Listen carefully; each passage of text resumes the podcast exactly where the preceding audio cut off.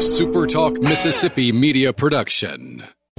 Are you a business owner looking for help with HR benefits and payroll? MWG Employer Services offers a wide range of services and can create a custom plan that fits your needs and budget. I was so overwhelmed with HR stuff.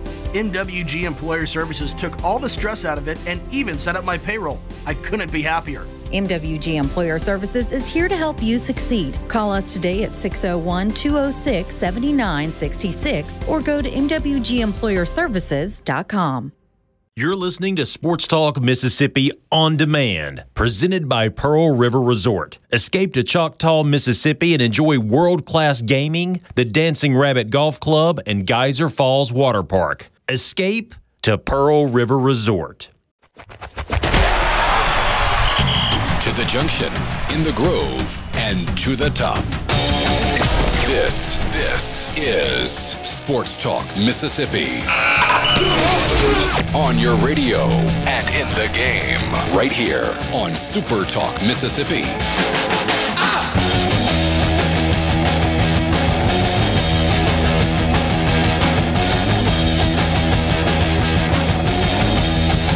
Good Monday afternoon and welcome to Sports Talk Mississippi. In the Pearl River Resort studio, Pearl River Resort is the home of the sports book at the Golden Moon Casino. Visit them online at pearlriverresort.com.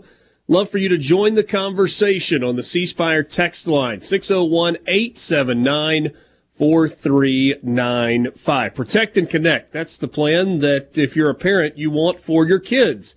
It gives you the protection that you desire for them online, including uh, parental controls, and it allows them to connect with their friends via the device that they want. Learn more, protect, uh, protect and connect online at cspire.com. Cspire, customer inspired. It is Monday. This week we have America's game, and so let us spend the next few days breaking down Army Navy, which will come your way on Saturday from the greater Boston area. That will be fun to do. It, it will be it will be fun, but probably not today. We might press pause on that for a little bit. What a weekend! And the uh, the culmination of the weekend from a college football standpoint happened yesterday. About oh, it was about eleven o'clock, eleven thirty when the uh, the top four the semifinalists for the college football playoff were announced, and then a couple of hours later, we got the rest of the uh, the rest of the top 25, including the teams that would be playing in New Year's Six bowls. There were a lot of Ole Miss fans who had to scramble a bit yesterday after uh, expecting to be headed to Orlando for the Citrus Bowl with a likely matchup with Iowa um, who had to uh, perhaps undo some arrangements that they had made and quickly shift gears to Atlanta for the Peach Bowl, where Ole Miss will meet Penn State. Uh, early game, early kickoff time, uh, noon Eastern, 11 o'clock Central kickoff time on December the 30th. That is a Saturday, which I would think would uh, lend to a pretty good Ole Miss crowd being there for that ball game. We got so much to get to this afternoon. Gentlemen, how was the weekend? Incredible. And, and like both Great. both ways of the word incredible, right? Because incredible doesn't always mean good. That's right. And it, we got the best of both, right? We had really good, well, we had a really good football game. The SEC championship was great. That was, was an incredible was football spectacular. Game. The rest of the weekend kind of eh. Friday night was good. Pac-12 was good as well. So loop that in. So we had two incredible football games, and then an incredible mess, which was the college football playoff. So the the committee and the college football playoff, I think when we talk about this moving forward, need to be separated. Because the committee was put really in an impossible spot. Because I think I think that Alabama would beat Florida State by a couple touchdowns or more. I think they would. But the college football playoff is a failure because a team won all of their regular season games, including their conference championship. And that same team, by the way, beat LSU at a neutral site, went to the swamp and won.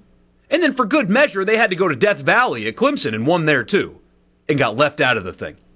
So the playoff is a failure But if if you're really being honest with yourself, and I don't like the subjective, if you like the subjective, Alabama's a better football team than Florida State. Hey, Dad, let me just ask you this very simply. Knowing that the task of the College Football Playoff Committee is to select the four best teams for the College Football Playoff, did they get it right? No. They because the best four teams are what? Off the top of my head, I would say the best four teams are Michigan, Alabama, Georgia, and Texas. You don't think Washington is one of the best four? I don't think Georgia. I don't think Washington would beat Georgia. No. And and that's where this is gets, where that's where it gets complicated. This is where right? this is where the, the, the, the committee really shows how they badly they messed this up. Right. If you want to say that Florida State isn't as good as Alabama and put them put Alabama fourth, okay. As we said on the production call this morning, the college football committee is kind of like whose line is it anyway? The points don't matter and everything's made up. But why is Florida State ahead of Georgia? Oh, because, are you telling me that you don't think well, they went they went thirteen and zero? Oh? Yeah, but what? you telling me you don't think they could beat Alabama, but you think they could beat Georgia with no quarterback? Just silly. Well, again, and, if you're if you're like me and you just watch the games, you don't get too worked up about the politics of, of it. Who cares? But I, I, I mean, I totally get why Florida State fans they, they got screwed. There's no there's no getting around that fact. They got screwed. And, and it's if if you use the same metric across the board, then you can defend it a little bit better, right? Because uh, one of the things that I heard yesterday, and I, I mean, there were so many talking heads that were involved with with this. So forgive me for not accrediting this where it should is that, okay, if you say Florida State is not good enough to be part of the 14 playoff, then why did you rank them fifth? Right. Like, if ultimately you said, we don't think Florida State is good enough without Jordan Travis to be one of these four teams, so you think they're better than Georgia? Do you think Florida State's exactly. better than Ohio State right now? And of course, at that yeah. point, we didn't know that their Ohio State's quarterback was getting into the transfer portal. Do you think Florida State would beat Oregon? Missouri? Penn State, Ole Miss, Oklahoma, LSU? I mean, draw the line wherever you want to. But but if you think Florida State is not good enough at 13 and 0 as champions of the ACC, and, and by the way, I, I agree. I don't think they're good enough. I, I, think it really stinks for them.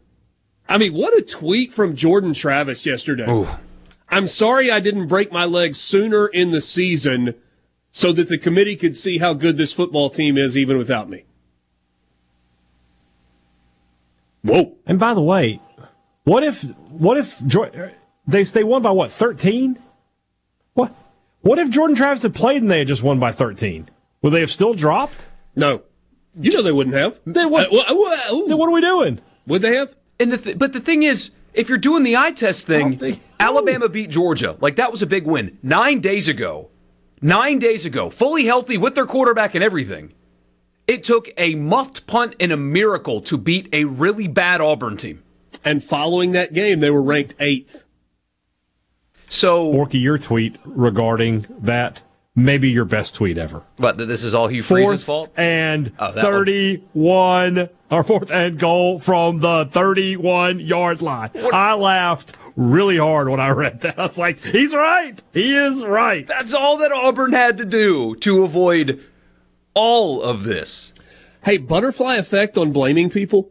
Because you know I went in hard last week on blaming Jim Phillips and Kevin Warren and George Kliavkoff for the fact that we don't have a 12 team playoff. There's another butterfly here. Is it actually Ross Bjork's fault? Let's blame him. Whatever you're about to say after this, it does not matter what you're about to say. It doesn't matter. Yes, it's his fault. Go. Do you know was Ross Bjork behind the leak that Texas and Oklahoma were coming to the SEC, and that got announced oh. or leaked sooner than it should have? therefore yeah. setting off the chain reaction of the alliance coming together because they were mad at the SEC. And so the Big Ten and the ACC and the Pac 12 put together their little alliance of very, very, very good friends that was, what, what did they say? Um, bringing together institutions of higher learning with similar athletic and academic interests. Mm-hmm. That was not as strong as the, the paper napkin that it was written on, was not a legally binding entity of any sort. If Texas OU doesn't get leaked when it does, do we avoid that? And do the conference commissioners and the board of governors do they go ahead and approve the 12 team playoff? And by the way, other than the fact that you're mad at the SEC, why didn't you still approve the 12 team playoff? Because it was about to get harder with Texas and Oklahoma going to the SEC, and that would have been the guarantee that you would be part of the playoff regardless of who was in it. Mm-hmm. I mean, By the, the, way, the level of playoff, cut off your nose to stop, spite your face from the ACC. Hmm. In, in a 12 team playoff, they would still be fourth. They would be they would be ranked fourth because it wouldn't have mattered, right? I mean, they're, they're like, look, Alabama's in. They're going to get a home game. They'll beat who's who's 12? Penn State, Liberty. Liberty would be in this okay. scenario. They'll they'll crush Liberty. It doesn't matter that they're play. It doesn't matter. Put them fifth. Florida State is fourth. But because okay. we have to have four, they're out. I, I understand why they're doing the highest ranked group of five team automatic qualifier. But is what happened yesterday even more evidence that we still don't have the 12 team playoff right? We're not going to have it right. Sports Talk Mississippi, just getting started with you, streaming at supertalk.fm and Supertalk TV. This should be fun this afternoon. We want to hear from you on the C Spire text line. We're back. It's big. Brace yourself. Sports Talk Mississippi, covering your Mississippi teams with live reports from the games and practices on Super Talk Mississippi. There's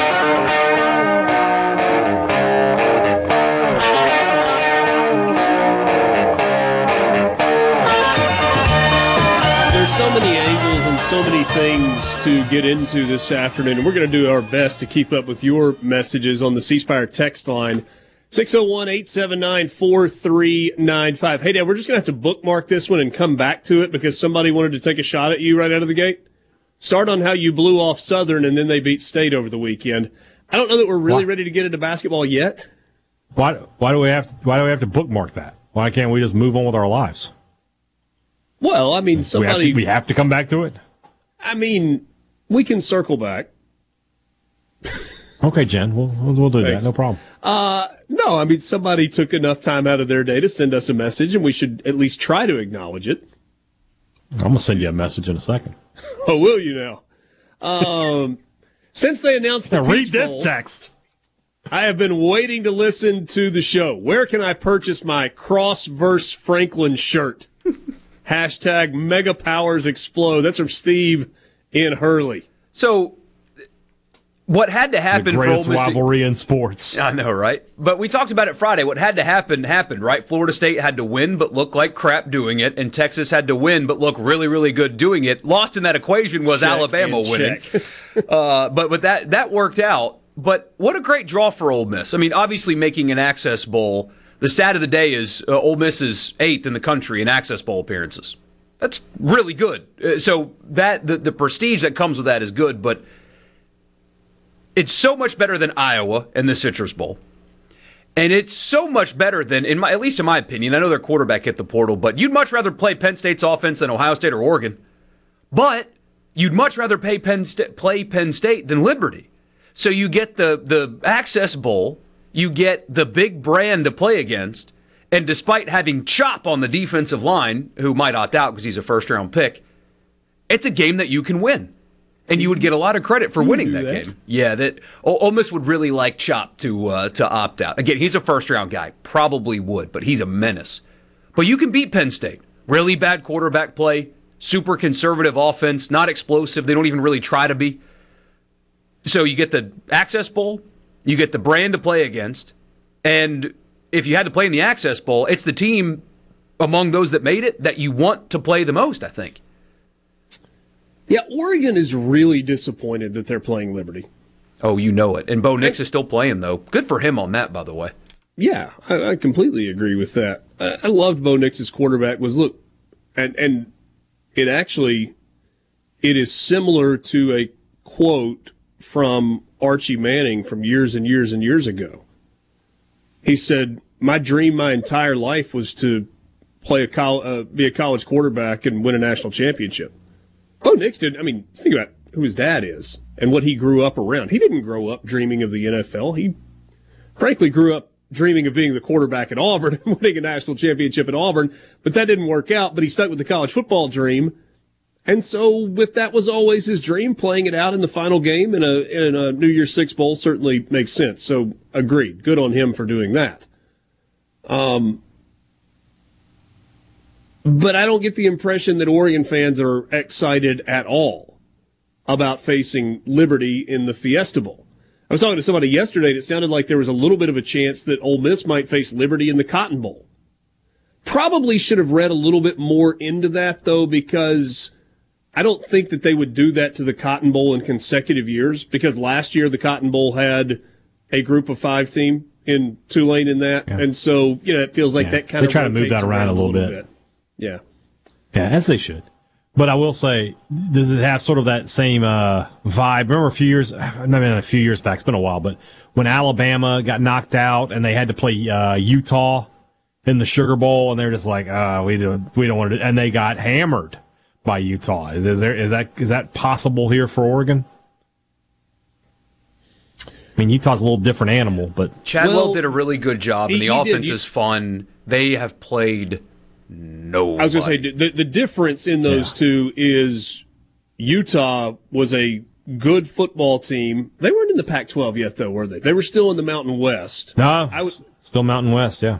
I would have to go back and look at Utah's schedule. Liberty did not play a single Power Five team this entire season. Nope. Gosh. Doggone, Richard. I just I said it was a few years ago. It was 2008. it, was, it was 15 years ago, Brian. Oh, you're so old. I remember it well. I mean, it was a beatdown. It just popped into my head how long ago that was. Like, why did they not go to that? They lost to Florida in the SEC title game. Tebow. Oh my gosh. Yeah. Uh, um.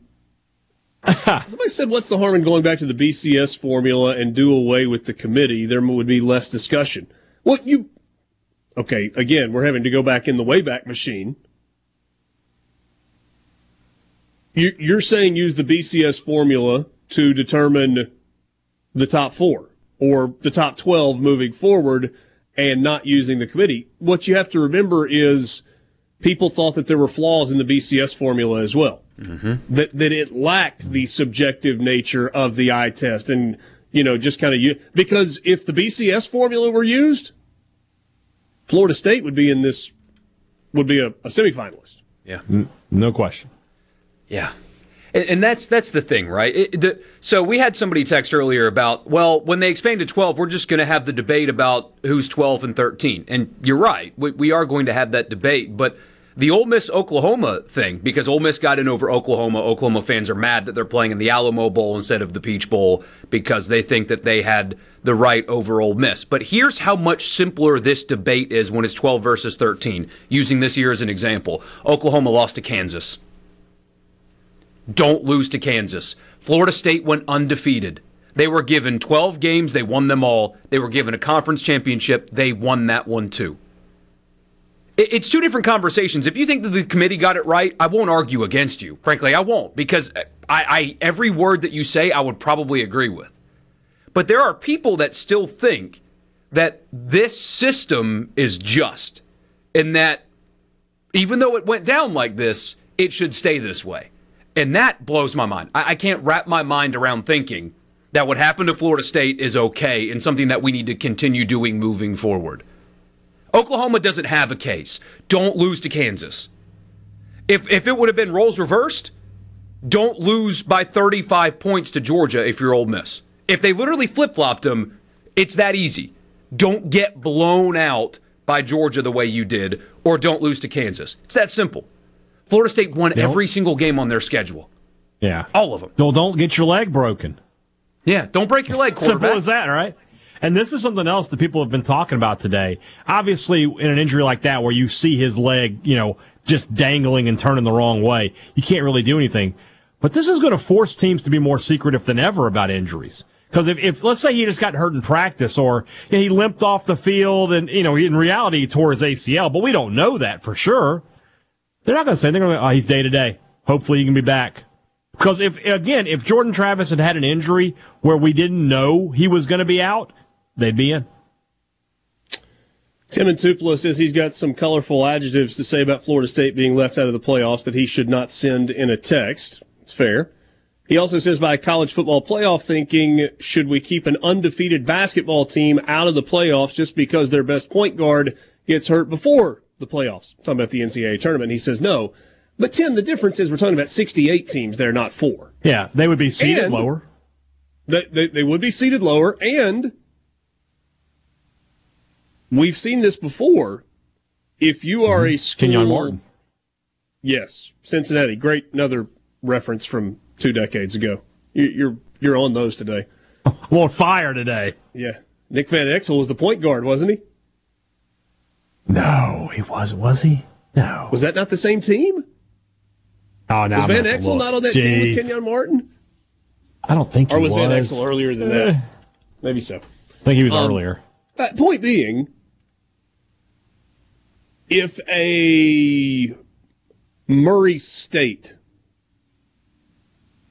has no, a 32 and 2 year. And they got a star playing point guard for them.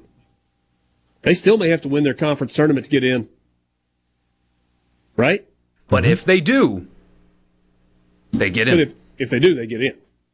You're right. Right. There there is no other I mean, help me out. Maybe there's something like this in soccer. I don't know. As far as I understand it, there's not a single sport other than FBS college football where you can win every game you play and not be given the opportunity to participate in the postseason. Yeah. Speaking of playoffs, the FCS playoff works pretty well. They get they have 24 teams that are in.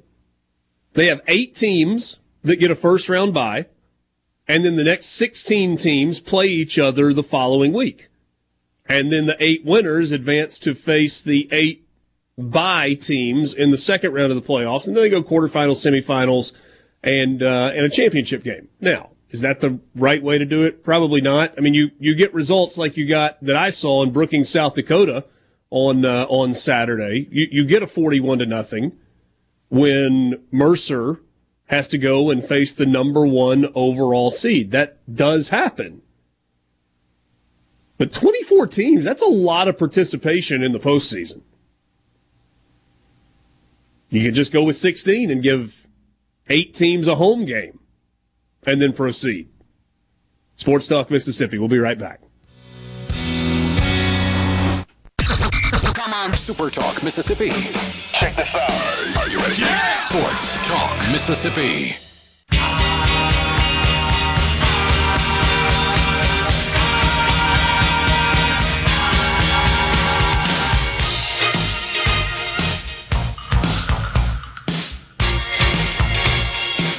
Welcome back, Sports Talk Mississippi.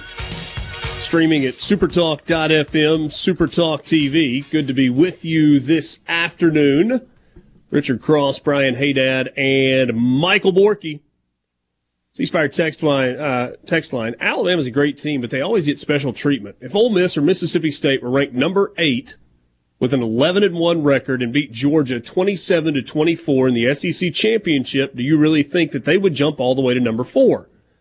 Just sick of Alabama. They are not only great, but everybody bows down to Alabama. I do think that answer, though, is yes. If they are the only SEC team that would have made it, then yes, they would have found a way. I don't think it's necessarily about Alabama. I think it's about the three letters on Alabama's chest, if that makes sense. They would have done the same for Georgia. They would have done the same for LSU. I don't think they were leaving out the SEC champion.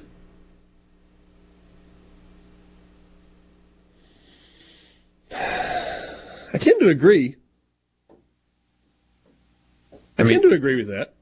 It's just really hard. Well, 14 of the last uh, 17 national championships come from the SEC. Three different schools. Oh, no, it's more than that. Oh, last 17. So Florida. So there's four. Does Florida go back 17 years? Hey, Dad, help me out. He's on. Now I'm not going to say. Uh, You're making fun of me. Yeah. When was Florida was oh, they won two under Urban Meyer. Mm-hmm. 2009, 06 and 08. Yeah. 06 and 08. Yeah, yeah, 17. Because okay. 08, they lose to Ole Miss, remember? How can y'all forget that? Come on, guys. That's right. They did. Auburn. Auburn won one with Cam Newton. Auburn won with Cam Newton. So there's five. Yeah. LSU. I mean, LSU maybe you has. had them in there. So you got Alabama, Georgia, LSU, Auburn, Florida. Mm-hmm. Those are the 5 mm-hmm. right? I mean, Tennessee has one in '98. Yeah, but that's not the last. Far back we want to go. No, but yeah, no, yeah. I'm uh, saying in that in that 25 of the, 14 of the last 17 national championships have come from the SEC. Yeah. So the league gets right. justifiably so the benefit of the doubt, and uh, you do have to wonder you know, how dare you question the integrity of the people in that room? But do, do you think there's an element of leaving the SEC out would do a detriment to the finances of this thing?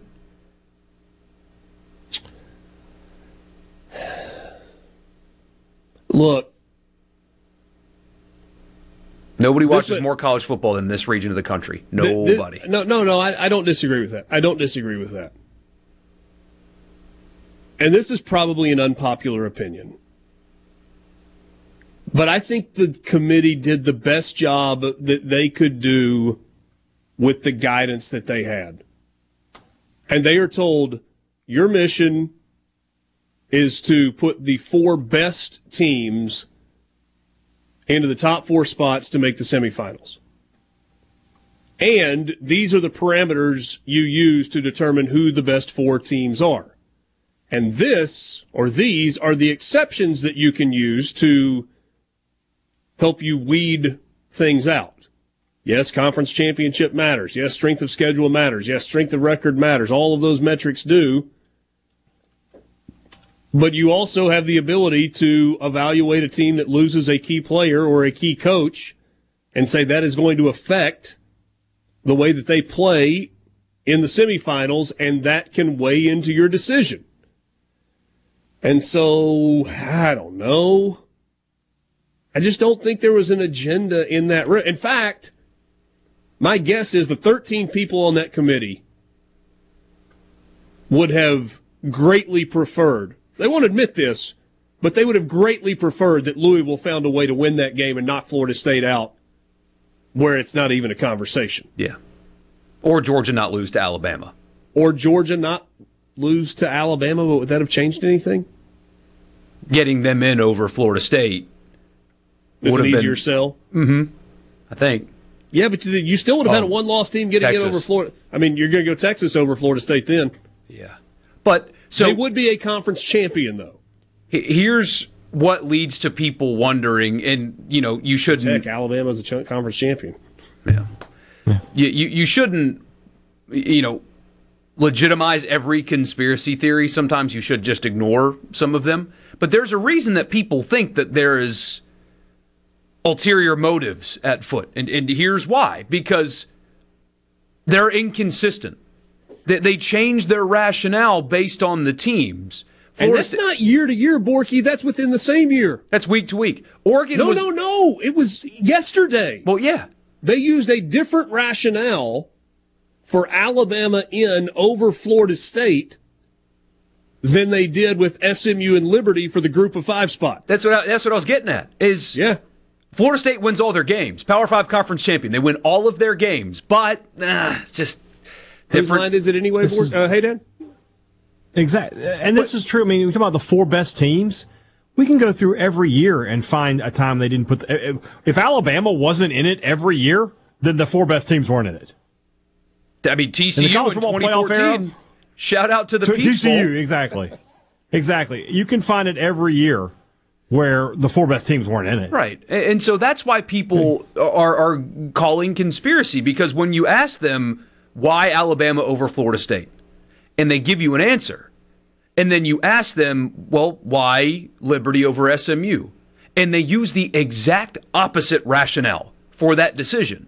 And these people are going to continue doing this, by the way. It's a little less uh, of a debate. Yeah. Because they're not leaving out an undefeated conference champion moving forward, but it's still the same process picking these teams and ranking them. And these are the same people that are going to give a home game. Think about that, too. But you know what the problem with the SMU Liberty thing is? SMU had two losses, not just one. They weren't undefeated, and so you were comparing. They had two losses. And I mean, but SMU their... is better than Liberty. Like, period. SMU, even without Preston Stone, is better than Liberty. But they lost two games. Who they, they lost to Oklahoma. Who's the other loss they had? You remember it was oh um, Tulane. No, they beat the regular, Tulane in the conference championship game. They lost a, a conference game. So Oklahoma they lost to TCU on September 9th in TCU. Game. Yeah, they lost. They lost two oh, Power right. Five they, games. That's right. They went eight and zero oh in the American. Yeah, but the, but that's the the issue. So the rationale: SMU's schedule much more difficult, much more difficult. Liberty's is one of the worst in the country. Yeah, it is. No, they have. Isn't it the worst? Did they not have the worst strength of schedule? Was it ranked 130? I, I, would have to go back and. Uh, but still, again, I heard somebody say that. So that that's the issue is that they're they are they don't follow what matters each time. And so, like earlier this season, when they were asked why Oregon over Washington, when Washington beat Oregon, the the committee chair Boo Corrigan said the first thing came out of his mouth was Bo Nix's completion percentage. Yeah. What? You, th- they played each other on the field, and you're talking about completion percentages. It, that's the issue. CC has a reasonable question. He said, Did they really feel that Texas was better than Florida State, or did they feel that they had to have Texas in because they beat Alabama? That is the correct answer. But what, what if the answer is yes?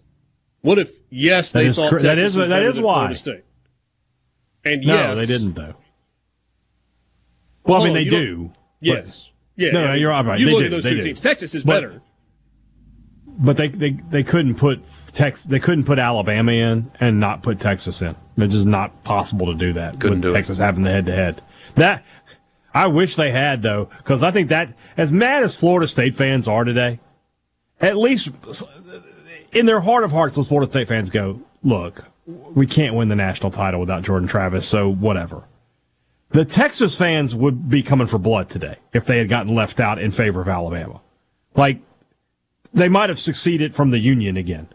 There, we might have had to go invade Texas again to get them back in the fold. The former president who is running for president again, and one of his opponents is the governor currently of the state of Florida. Mm-hmm blamed the current governor of Florida and his poor leadership and lack of lobbying skills as part of the reason that Florida State didn't get in. You just want to throw a political angle into it as well. Ah, uh, goodness. We get this text about Florida State's strength of schedule. Like, yes, but they can't control how up or down their conference is, for one. But they played two SEC teams at a neutral site and on the road and beat them both. And what else do you want them to do? That, that's the response. What else do you want Florida State to do? They're in a Power Five conference, and they put two SEC teams on the schedule away from home and beat them both.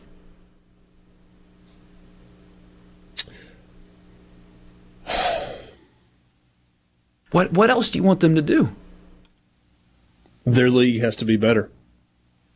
They can't let their quarterback break his leg. I agree with you. I think if they if if, if it wasn't obvious and they would call him day to day, yeah, he's coming back soon. Videos of him at practice. Yeah. Yeah. yeah. Oh, and I'd find a way to be like, we're going to Photoshop the heck out of this. He's throwing the ball. Sports Talk Mississippi. We're back with you right after this.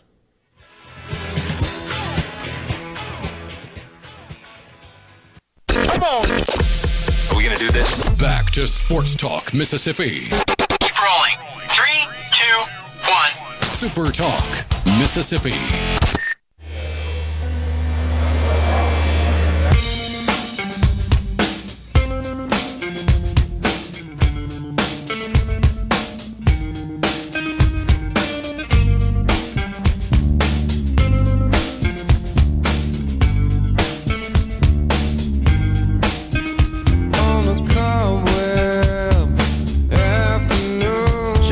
Columbus on the C Spire text line 601 879 4395. Everyone wants college football to be a business. Quarterbacks going for a million plus. Transfers come and go as you please. That's great. It's a business now.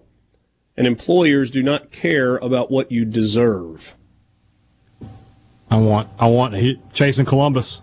I want you to listen to what I'm saying. All your talk for the past two years when we've been talking about this playoff, how it's going to devalue the regular season. I don't want to hear that anymore. The regular season has been devalued by a four team playoff. Yeah. It has been devalued. It meant Greg nothing. McElroy? Florida State meant nothing. Yeah. I mean, uh, to, to people like Barrett Sallee, who are still advocating for non expansion, by the way, even after all this. God, he's- he, wants, he wants retraction. He Yeah. wants to go back to two, yeah, because that would make a whole which lot would make it a right lot now. easier this year, by the way.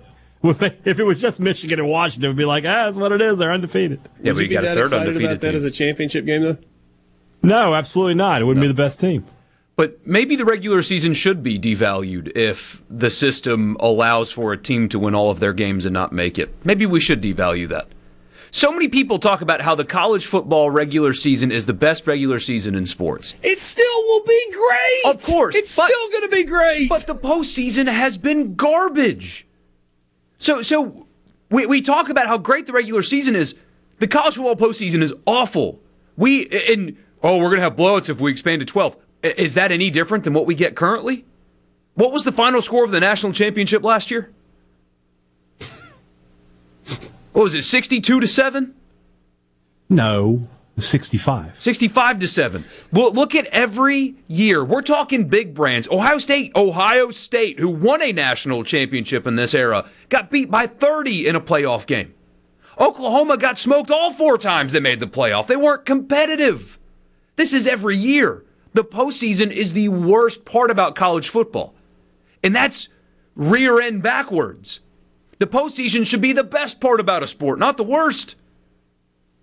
And it, the, the devaluing the regular season thing is such crap, too, uh, because I, I can't wait for the numbers co- to come out for the Eagles 49ers game yesterday. They're both making the playoffs, they're both Super Bowl contenders. That game felt gigantic beyond measure still yesterday. yeah. It, it's that the committee is so lucky. Th- This process, this sport is so lucky that this is the last time we're doing this. They're so lucky.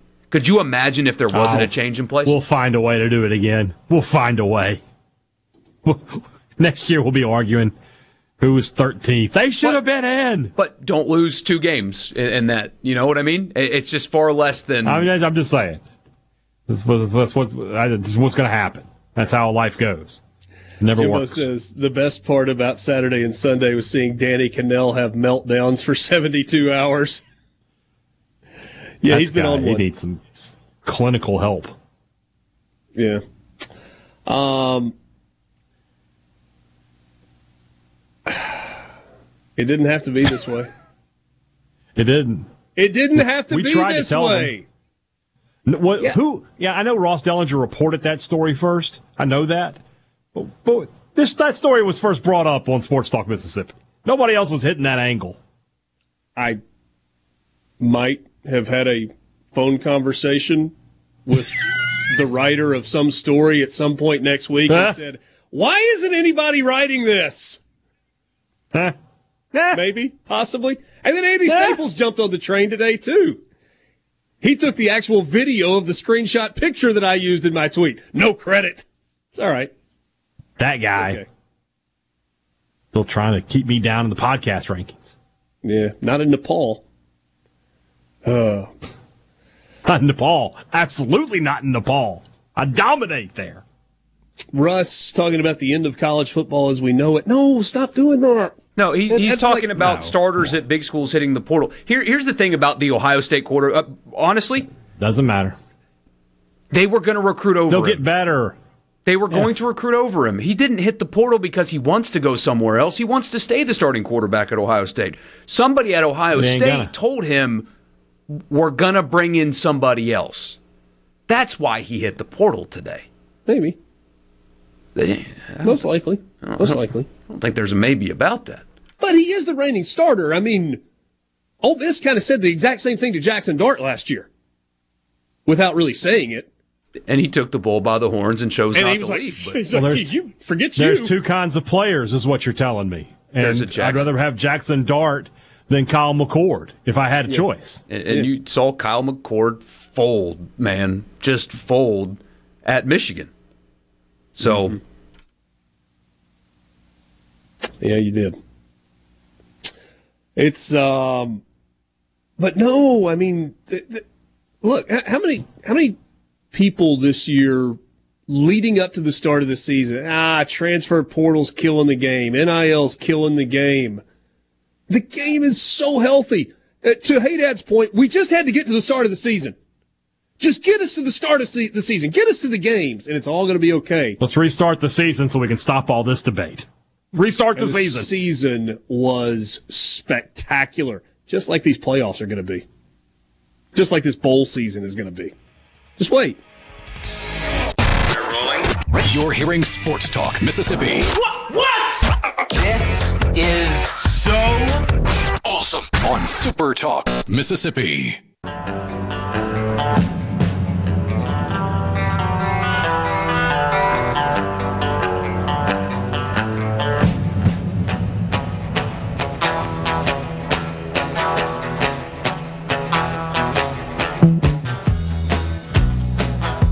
Welcome back, Sports Talk Mississippi, with you streaming at supertalk.fm and Super Talk TV. Thanks for being with us. We're coming to you from the Pearl River Resort Studio. Pearl River Resort is the home of the Dancing Rabbit Golf Club. Visit them online at dancingrabbitgolf.com. You can book your tee time or plan your trip. I don't know if you've looked at the forecast, but this week is golden.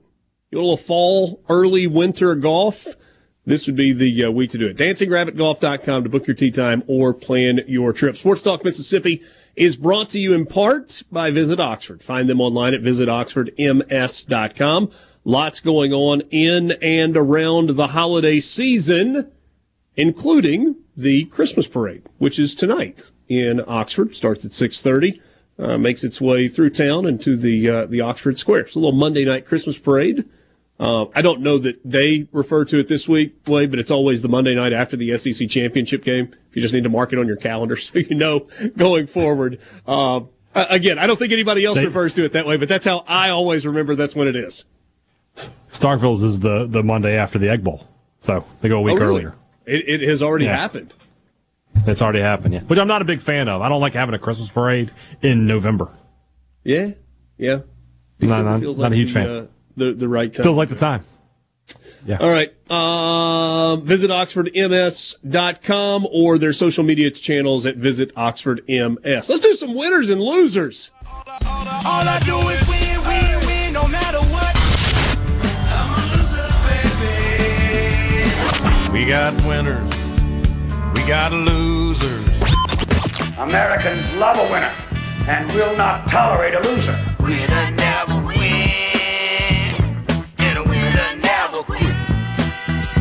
What did you like from the weekend? What did you not like from the weekend? There's some low hanging fruit for this week's winners and losers. So I'm going to try and go off the grid to start us off with a winner and a loser all rolled into one. If you are a participant, then you are a winner. If you are the proprietor, then you are a loser. To Cedar Rapids, Iowa, we go. X Golf in Cedar Rapids, Iowa. Big Ten championship game watch party. Pour until Iowa scores is back tomorrow night. Book a 7 p.m. bay time and receive draft beer at no charge until Iowa scores the game ends or your bay time ends. See staff for details. Well, I hope you booked a uh, hope you booked a bay for three hours because you didn't pay for beer. Let me tell you something. At X Golf in Cedar Rapids. There's more losers involved in this. They only gave away like a hun- they said between 100 and 200 beers. Those are rookie oh. numbers. Got to pump those numbers up. Can you imagine if, if State or Ole Miss or God forbid LSU ran a promotion like this? They wouldn't. You have they to have a better. beer truck out. You, they know better. You'd have to have a truck, couple of Well, trucks in the offenses are parking better lot. too. Yeah, Sure. But with LSU, it's like if we get a stop, then you can. uh Then we'll stop serving. Okay. They stop, you stop. That's how that would have worked. Uh, Hadad, give me a winner, please. I mean, it's got to be Alabama, right? It's got to be Alabama. Nobody believed in them, except for me. Finally got one right this year. A bad Nailed year it. for me for predictions, but, but I mean, I, I've been saying for the past few weeks, I, I think they're getting better. I feel like they're getting better, and they're and and for the first time, they're playing with a chip on their shoulder. How dangerous is that? I can't. Yeah, you know, I love college football, so I can't wait for next season anyway. But holy crap, the top three candidates for the Heisman are all SEC quarterbacks next year. Who are they? I told y'all, I heard this in the background. Beck, Milroe, and uh, and Ewers. Those are your top three for the Heisman next year. So Milroe keeps getting better. Very impressive. Defensively, they're good. And I think Saban's enjoying coaching this team, which is just frightening. I think they're going to slaughter Michigan. I don't know what will happen when they rematch with Texas. Really? I think they're going to beat Michigan really, really badly. Okay, that's enough of that. Ford, Yeah, you give me a can't take winner. Much more. Oh, Ole Miss basketball. It, took all of seven games, or really six if you want to go back to Tuesday night, for Chris Beard to get an entire fan base that had been down bad on basketball to completely buy back in. They get a win over Memphis this weekend, and it was an impressive one because Memphis. They, they had that 19, what was it, 19-2 run in the first half and just kept their distance from, from Ole Miss. Ole Miss would make a shot or two, have a nice basket. Memphis would turn them over, block a shot, and just keep them at a distance. Ole Miss would punch, Memphis would punch back a little bit harder. And they would just keep trading punches, but Memphis kept their distance. And then Jaylen Murray took over, and Ole Miss made the plays in crunch time to win that game. And already you've got a raucous environment in December for basketball at Ole Miss, seven games in uh, to a new era. And what's impressive about this team too, it's it's different guys, right? Murray was the closer, and he's been getting better every game, but he was the closer on Saturday. Matt Murrell was also great, but that was the Murray show. Tuesday it was Brakefield. A couple games earlier this season it was Flanigan. And none of these guys appear to be selfish like ball dominant guys it's like they let the game come to them and then just they know what their role is for for that 40 minutes and they settle in and just play. And, and to get a, a bunch of veteran guys They happen to look really well coached. they look really well coached really comfortable in the roles that they're currently in. And they play comfortable loose confident basketball. And every game they've played this season the best they've played final four minutes of the game Chris Beard's great at what he does, and again, seven games in, they already look competitive, which is a far cry from what the program that he took over should be at this point. point, and yet here they are. Yeah, and and Ole Miss is going to lose some basketball games, Mm-hmm. right? They, they, they just are B- because of who they are and what they are, but they haven't yet. And the league is just a lot of. And the, the league is really hard, but Ole Miss is also putting itself in a position where it may not take a 10 and 8 record in league play to get into the tournament. You might get in at 8 and 10, you know, depending on how, how the rest of the non conference goes. Got a game against Mount St. Mary's tomorrow night. Next Sunday on the road at UCF. That could just be tricky ish. They play Cal in San Antonio. So you've got a road game and a neutral site game, and then Troy, and then Southern Miss is a neutral site game, and then Bryant. I mean, that that's what's left. Didn't Bryant beat somebody in the SEC already? Did I make that up? I think Bryant beat somebody. Anyway. And then it's SEC play. And so, based on the schedule it has, and, and look, it's way too early for this to really matter. Ole Miss's net ranking right now is 95. It's a long way from where it needs to be, but they haven't played a single quad one team yet. But they have no losses, which means they have no bad losses. And NC State and Memphis will be line items, I think, on a resume should they yeah. give themselves that opportunity come March. I, I think so. And I mean, uh, you know, keep an eye. Does Temple get a little bit better as the season goes along? Do you get to a point where that win at Temple is worth something? The win over NC State is worth something. The win over Memphis is worth something. Memphis is going to be in the mix for an NCAA tournament bid. And then once you get to league play, I mean, Ole Miss is giving the early indication on two fronts. One, in the way the team is playing, the way they're coached, that they're going to be good at home. And two, in the way that the crowds are responding. That Ole Miss fans are excited enough that they're going to make the pavilion the home court advantage that it should be. And that could lead to some success at home. And then you, you know, you win a handful of road games that you're supposed to win based on the team you're playing. And who knows? Long way to go. Long way to go. But yeah, winner right now. No question.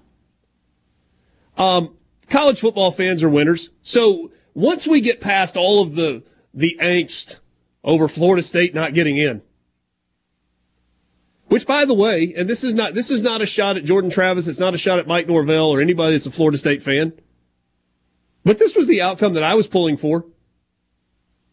Because I, because I hold Jim Phillips at least one third responsible for us not having a 12 team playoff this year. And so I wanted his league to get shut out of the playoff. And guess what? They did.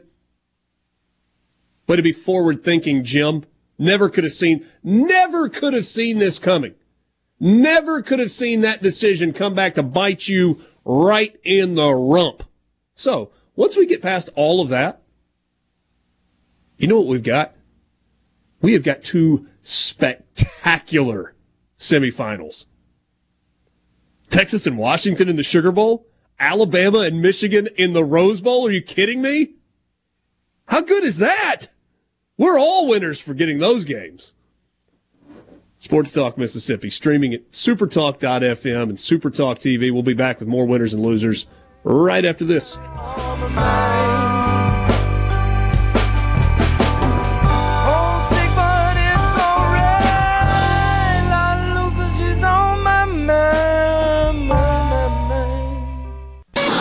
This out. Sports Talk Mississippi. Super Talk Mississippi.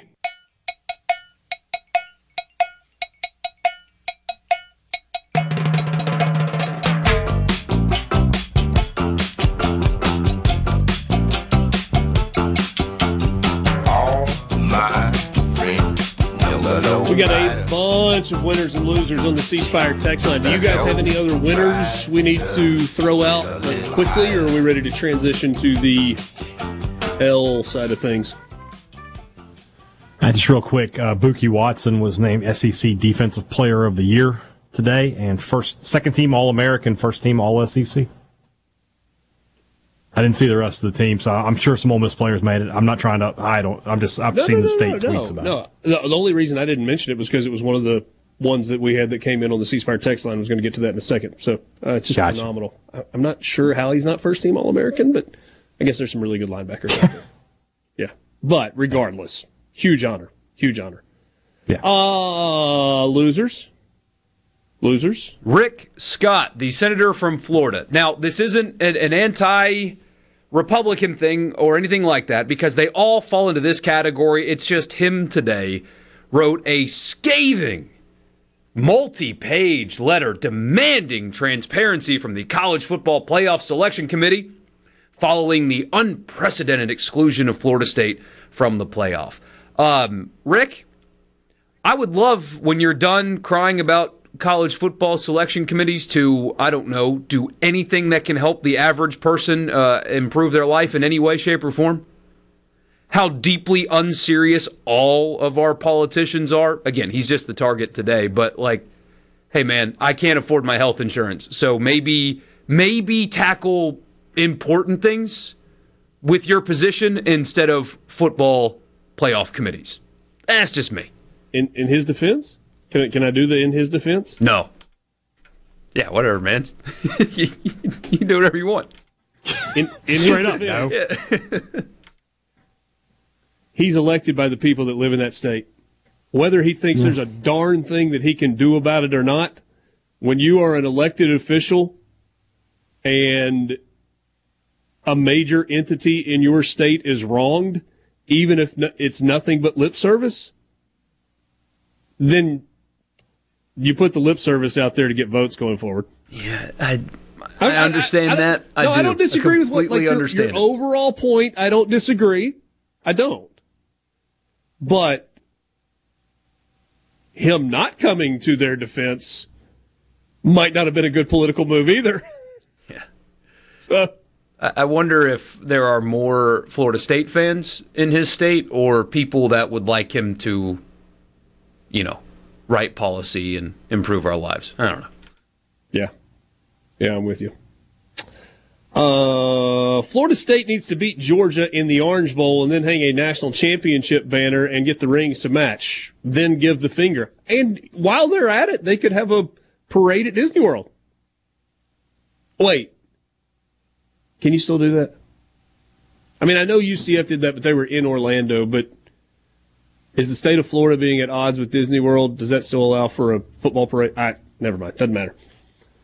Difficult, Too much politics difficult to today. say. Yeah, I totally agree. Hadad, give me a loser. Ooh, I got one. I got a good one. Tell it. I got one. Tell it. It's Mississippi State basketball. What? Holy crap! What happened? That is a that is a historic bad loss for State yesterday. Is? Oh, you know what? Just you know, just silence yourself What are you there, talking- Cross. I don't even know your- what you're talking with about. your salmon quarter zip. Just be quiet. They were a 26 and a half point favorite to Southern yesterday. And just, I mean, Wait, they lost? somebody wants to. Yes, they lost. They lost, Richard. I didn't know that State and Southern Miss were playing yesterday, man. Not Southern Miss. I don't. Not not Southern Wait, Miss. wait, wait, they didn't lose to Southern Miss. No, Southern University. Oh, Somebody's feeling his oats. I tell you that. Yeah. wow. I mean, the Can uniforms I go back to my like, thing now? Yeah, the uniforms look kind of Can like back to- UCLA's. They did. They did, and they had a guy out there playing like Russell West- Westbrook, but that's beside the point. Really bad loss. State was 40th in the uh, net rankings that came out today. I would be willing to bet that if they had won, they'd have been 25th. Something like that. I mean, that is a bad loss. It will haunt State the whole year. When we look back in March, if they make the NCAA tournament, which I still think they will, teams have bad losses sometimes. But I mean, it's going to be the difference between being a, a five, six seed and a eight, nine seed, you know, something like that. So, really, Or really eight, bad nine loss. seed Uh, and out. I don't think it'll come to that, but I mean, you're not wrong. If if it does come to that, that'll be that'll be what everybody looks at. Yeah. Um, like I didn't see this coming. People, Southern Miss beat your Rebels cross. Okay, then loser, Ole Miss Lady. Ra- Look, I was coming to this in just a second because it's a really cool story. Somebody had as a winner Southern Miss women's basketball. They beat Ole Miss in Hattiesburg over the weekend, and the cool part of the story is what Joye Lee-McNelis has been going through. She's been battling cancer and is continuing that fight. Um, Coach Yo had some nice things to say about her. You know, I hate losing, but if I've got to lose, this is who I want it to be. Too.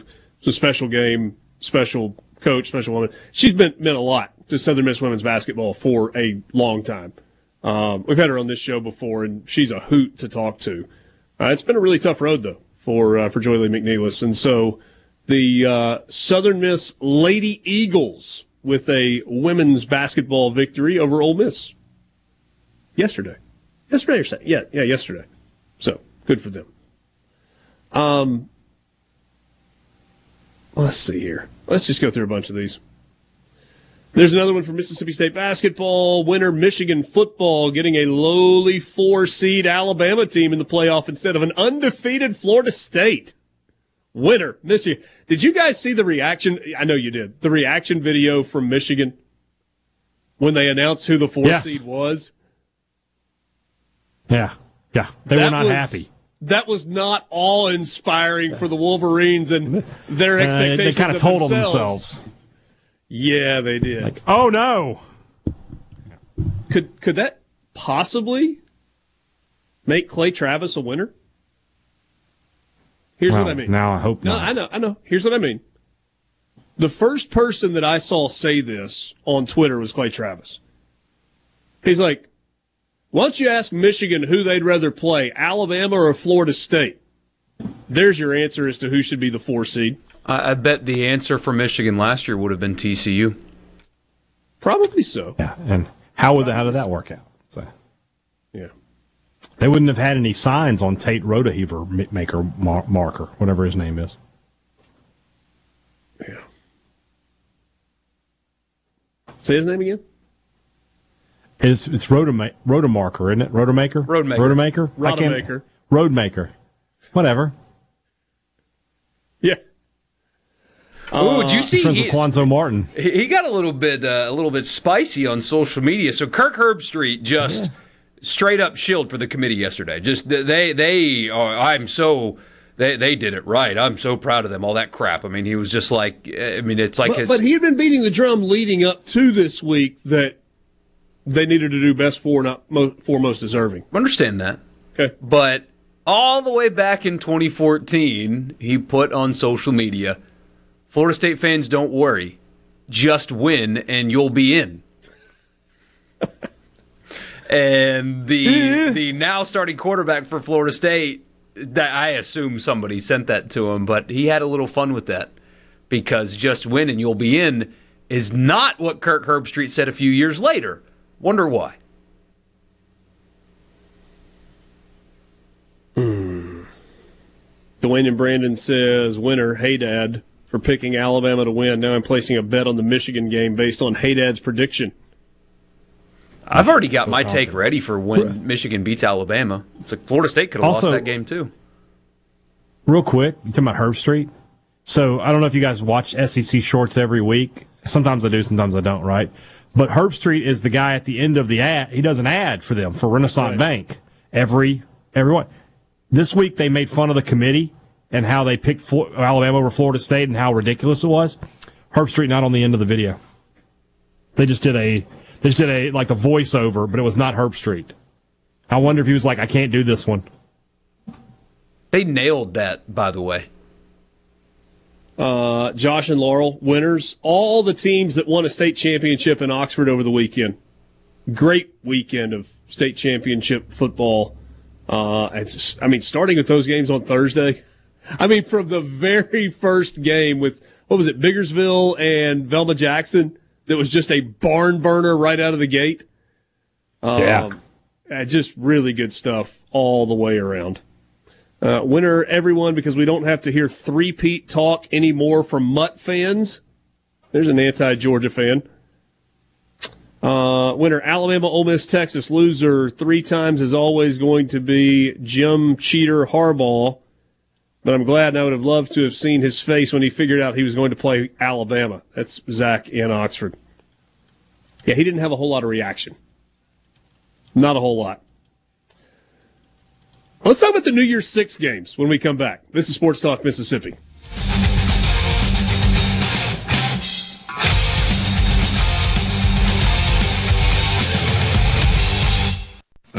From the flatlands of Mississippi. Sports Talk Mississippi. Every minute worth waiting for. Super Talk Mississippi.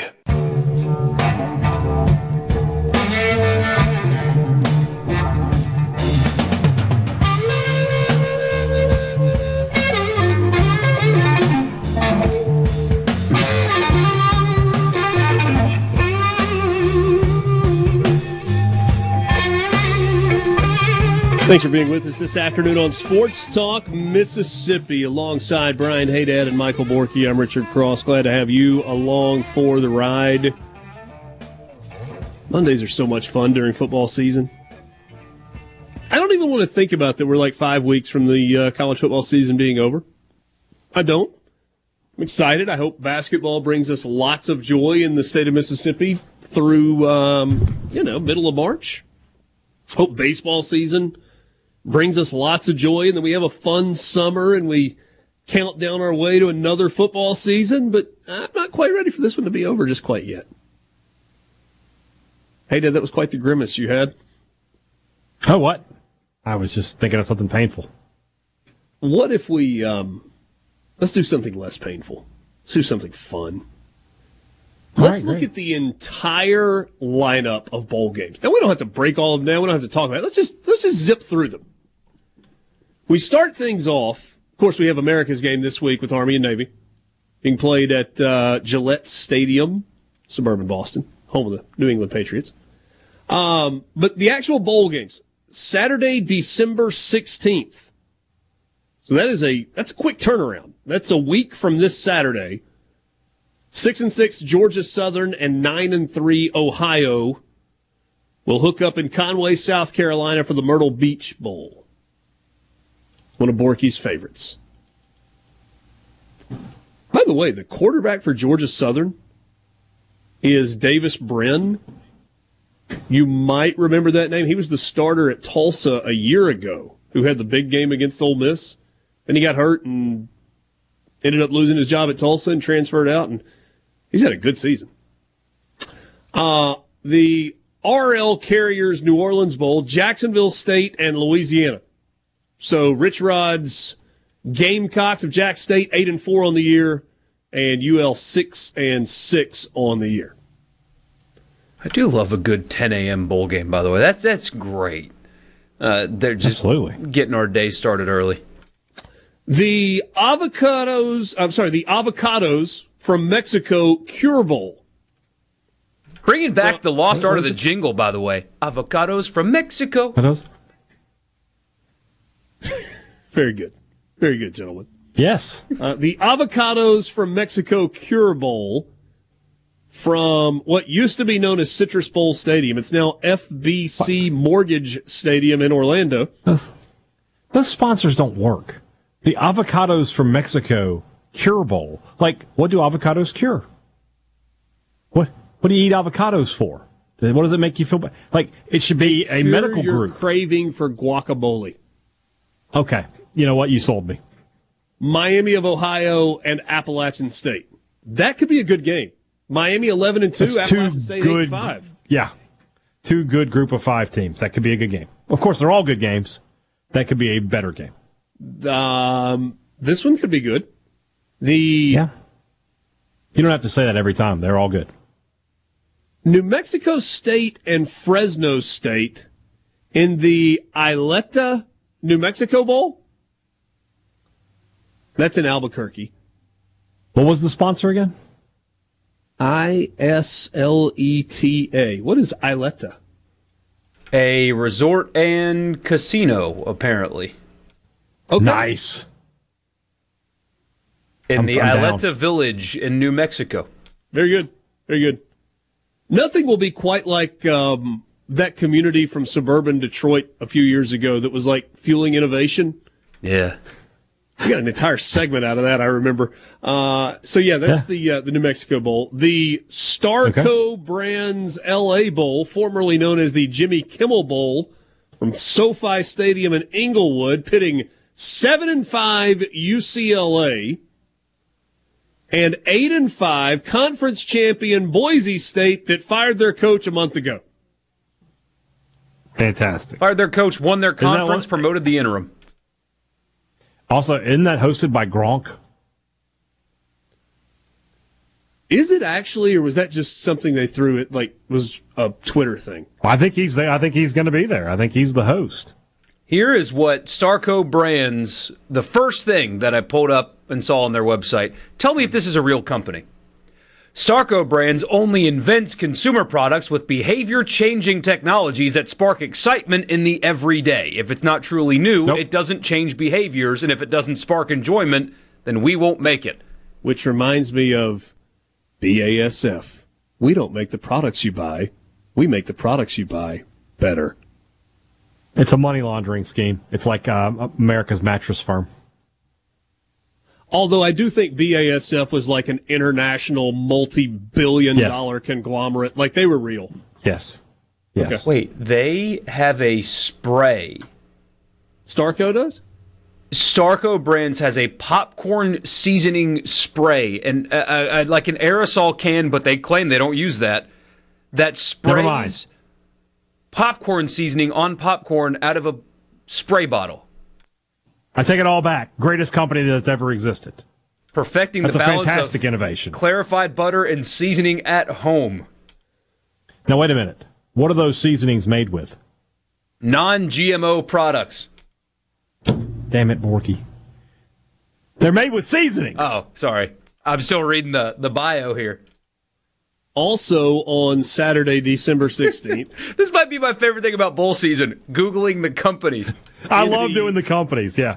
in the Radiance Technologies Independence Bowl, formerly the 3M Poulan Independent Weed Bowl, Eater.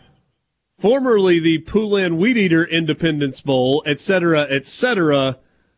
We have Yeah. the uh, six and six Cal Bears and the six and six Yeah. Texas Tech Red Raiders. I have fond memories of watching a game in which Texas Tech played in Independence Stadium in Shreveport, Louisiana, against the University of Mississippi Rebels, and leaning over the rail in front of the end zone and telling that guy, "Ring that bell, ring that bell," because they had the bell that they just ring, ring, ring, ring, ring, oh, ring. Oh yeah. You're so obnoxious. Yeah, I was. I actually was. At least he No, it. no question about it. That was either 18 or 19 year old Richard. Yeah. Yeah. Radiance Technologies i i appears to be a company filled with brilliant people. They like innovate hypersonics, space, and aviation like laboratory testing. So they're people What, that what do they get out of this? I don't know. I'm not buying any of their products thanks to this brand awareness. I can't. I can't afford a jet. Maybe Richard can. I can't. Yeah, they equip the labs and innovate the labs of people that are doing again Cross two. hypersonic space, aviation, military stuff like that. Two jets. Two okay. jets, not he's, he's buying two jets. We're upgrading Cross 1.0 and then Cross 2.0. Well, I mean, you got to have the big boy and then one that's just a little more economical to scoot Right. around. Right. Right. Right. Very good. Um, you know, long range domestic travel, international travel, but then you got regional travel. I get it. I get it. Yeah. Um, we turned the page to oh this this would have been Meat Week. Have I told you guys about Meat Week before? I think Hey, so, Dad, actually. Hey, Dad, you would have been a massive fan. So Yeah. I, it sounds. It sounds great. in Tell me more. college, there were a bu- there were a bunch of Uh-huh. us that that all lived here. We all grew up together, and inevitably we got together to watch whatever football game was on because we were out of school and everybody was home. Yeah. Sure. And uh, so we decided that we were going to give this particular week a name. And we called it Meat Week. And we planned out a menu, and there was a different meat that was featured on the menu each night as we did things like watch the famous Toastery Bowl, followed by the Scooters Coffee Frisco Bowl, and then the RoofClaim.com Bowl. And then the week culminated with the Meat Bowl, in which we invited others to join our crew, and we had a massive flag football game. Why don't we do that now? Uh, it's a reasonable question. I'll, I'll stay with you for a few days. I'll help cook. I mean, I think it has everything to do with like children and activities and wives and lives and all of that. Ah. But Ah, ah. uh, but yeah, yeah. So so so Go back to those bowls, though. Monday, December eighteenth would have been the kickoff of Meat Week. Um, Mm-hmm. with an afternoon game, Western Kentucky and Old Dominion in the famous Toastery Bowl. I know what that Formerly- the Bahamas Bowl, But because Yeah, of construction happening to the football stadium, they are instead playing it at Jerry Richardson Stadium in Charlotte, North Carolina, on the campus of the University of North Carolina at Charlotte. So it's a Carolinas chain, Borky. Have you ever been to a famous toastery? I have not, but they claim that they It's a brunch spot. infuse breakfast, brunch, and lunch, and their menu is mostly focused on the alcohol. So kind of sounds like a place. that Lunch I've- fest. Yeah. Yeah. Yeah. So, what time of the day do you eat there? Breakfast, brunch, or Dinner. lunch, obviously. I mean, do you have to After do midnight. Does it have Midnight to be to at three o'clock in the afternoon? I, I don't, know. All right, I know. we will uh, we will pick up with the fun sponsor. This is the rest of the show. We're doing all of these. Sports Talk Mississippi with you in the Pearl River Resort Studio. We're back right after this.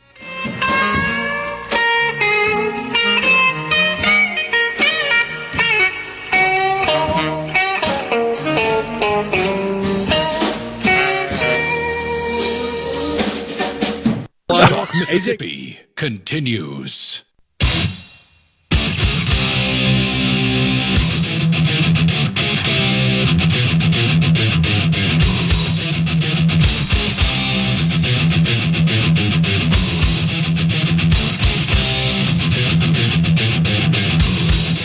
Rolling on with you through the entire lineup of bowl games. It really has less to do with who's playing and more to do with who's sponsoring. Or it feels like it's It really turned does. that way. Good. Uh, we have made it through the early afternoon game on December 18th of the famous Toastery Bowl. Um, that evening, that evening we head to Frisco, Texas for UTSA. Jeff Traylor's name was out there for a couple of pretty prominent jobs, and looks like he's going to be back in San Antonio.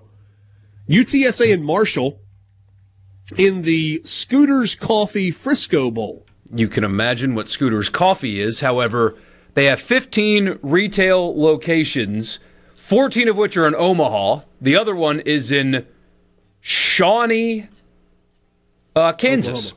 Okay. So, But you can order so on. then why is this bowl in Frisco, Texas? 'Cause- why is it not in Omaha? They want- playing at uh, Charles Schwab. Well, did you see the weather in Manhattan, Kansas a couple of weeks ago? I'm just saying though, that's like, hey, buy our products that you can't get in your state. I need to look into it though. I mean, the amount of coffee I drink. If you're a Mississippi coffee company or work for one and you're listening right now, buddy, if you want somebody to endorse you, I got you. I will consume your product four times a day. Hey, Dad said, I know a guy. I got just the guy. Well, but uh, hey, if you if you want to have your product endorsed on this show and various social media channels that I use on a daily basis when I consume your product, Borky at supertalk.fm, I will help you out because I drink way too much coffee now. I know, I know a guy. I'll, I'll see what I can do for you. I've, I had four K cups today. Four. I'm gonna die in like a week. Hey, as an aside, I was reminded once again of how far north Omaha, Nebraska is. I was in mm-hmm. South Dakota, and we were talking with someone local. I was like, hey, yeah, "How far is?" It's like, "Yeah, Minneapolis is about three hours east, We're about two hours north of Omaha." I was like, "Nebraska? Like where they play the? We're only two hours from there."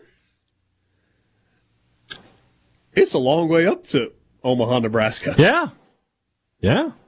Um, Thursday, December 21st, we're getting closer to Christmas. The roofclaim.com Boca Raton Bowl. Good stadium, by the way. FAU Stadium. South Florida and Syracuse. Syracuse is another team that fired its coach but made a bowl. Indeed. They did. Gary Schrader. Hi- They've hired a new coach. And who was the assistant they grabbed that was so is it The guy that was about to be A and M's head coach after that disaster. Oh, that's right. Yeah, He hired Elijah Elijah Robinson. Robinson, to uh, to join him. The uh, the coach is an assistant at Georgia, right? Correct. Defensive Yeah, backs. Fran Brown. That's right. Thank you. Uh, Friday, Fran. December 22nd, the Union Home Mortgage Gasparilla Bowl, or if you want to roll the L's, you can call it the Gasparilla Bowl. Georgia Tech and UCF, a pair of six and six teams playing at Ray J in uh, Tampa. One last ride for John Rhys. Shout out to the Madison Housewives. One last ride. Uh, that's the only game on uh, December 22nd. B- busy day on the 23rd, two it. days before Christmas, though. The 76 Birmingham Bowl, assuming that's like, At the gas stations? I guess. Yeah, I have one of those in my next to my neighborhood. Or if they were playing in the old stadium, it would be like you are watching a game in 1976. Mm-hmm. Yeah. Protective Stadium is nice. Troy It is and nice. Duke. I'm going to say Troy brings a lot of fans to that game. They should, yeah. Troy and Duke in the Birmingham Bowl, 11 a.m. on uh, December 23rd. Also at 11 a.m., Arkansas State Northern Illinois in the Camellia Bowl, which is played No in the Crampton Bowl. No, that's it. It doesn't have sponsors. Just the Camellia Bowl in Montgomery. Um, I'm just saying the Super Talk Mississippi Camellia Bowl could be a thing. The Lockheed Martin Armed Forces Bowl. That one makes a heck of a lot of sense. James Madison, eleven and one, Air Force, eight and four. Kelso said that should be the Kelso Bowl. Yeah. We, we can call it that. Lockheed's not paying Once us. again, their brand their brand awareness. Like, I'm not going to buy a stealth bomber. Like, Yeah, but if they Why were do you going to guys need the sponsor a pub? game, the Armed Forces Bowl is probably the one. that's the one. one to do. Yeah. It's the one to do. Coming to you from uh, the campus of TCU, Amon G. Carter Stadium in Fort Worth, Texas. The house Uh, that Malik Heath's towel built. Uh, No, he kicked the guy. It was it was Emmanuel Forbes with the towel. we got a couple more uh, interesting ones before the break, and then we'll, and then we'll really pick things up. The uh, the famous Idaho Potato Bowl from Albertson Stadium Great in bowl. Boise, That Georgia is a great bowl. Great bowl. and Utah State. Yeah. The 68 Ventures Bowl. It is a company based in Daphne, Alabama that buys and uh, builds real estate developments on the Alabama Gulf Coast. Okay. 68, huh? 68 ventures. Just South need one more Alabama venture. And Eastern Michigan. Just needed one more venture. That would have been nice. And uh, South Alabama playing that in their home stadium, Hancock Whitney Yeah. Stadium. Yeah. Just needed one more. 60. We're back after this Sports Talk Mississippi. Y'all are twelve. Super Talk Mississippi. Introducing to you Sports Talk Mississippi.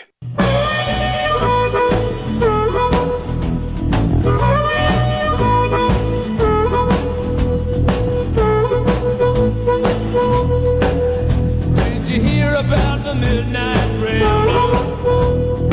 Everybody got to go. Did you hear about the midnight railroad? The one that shut the kitchen door.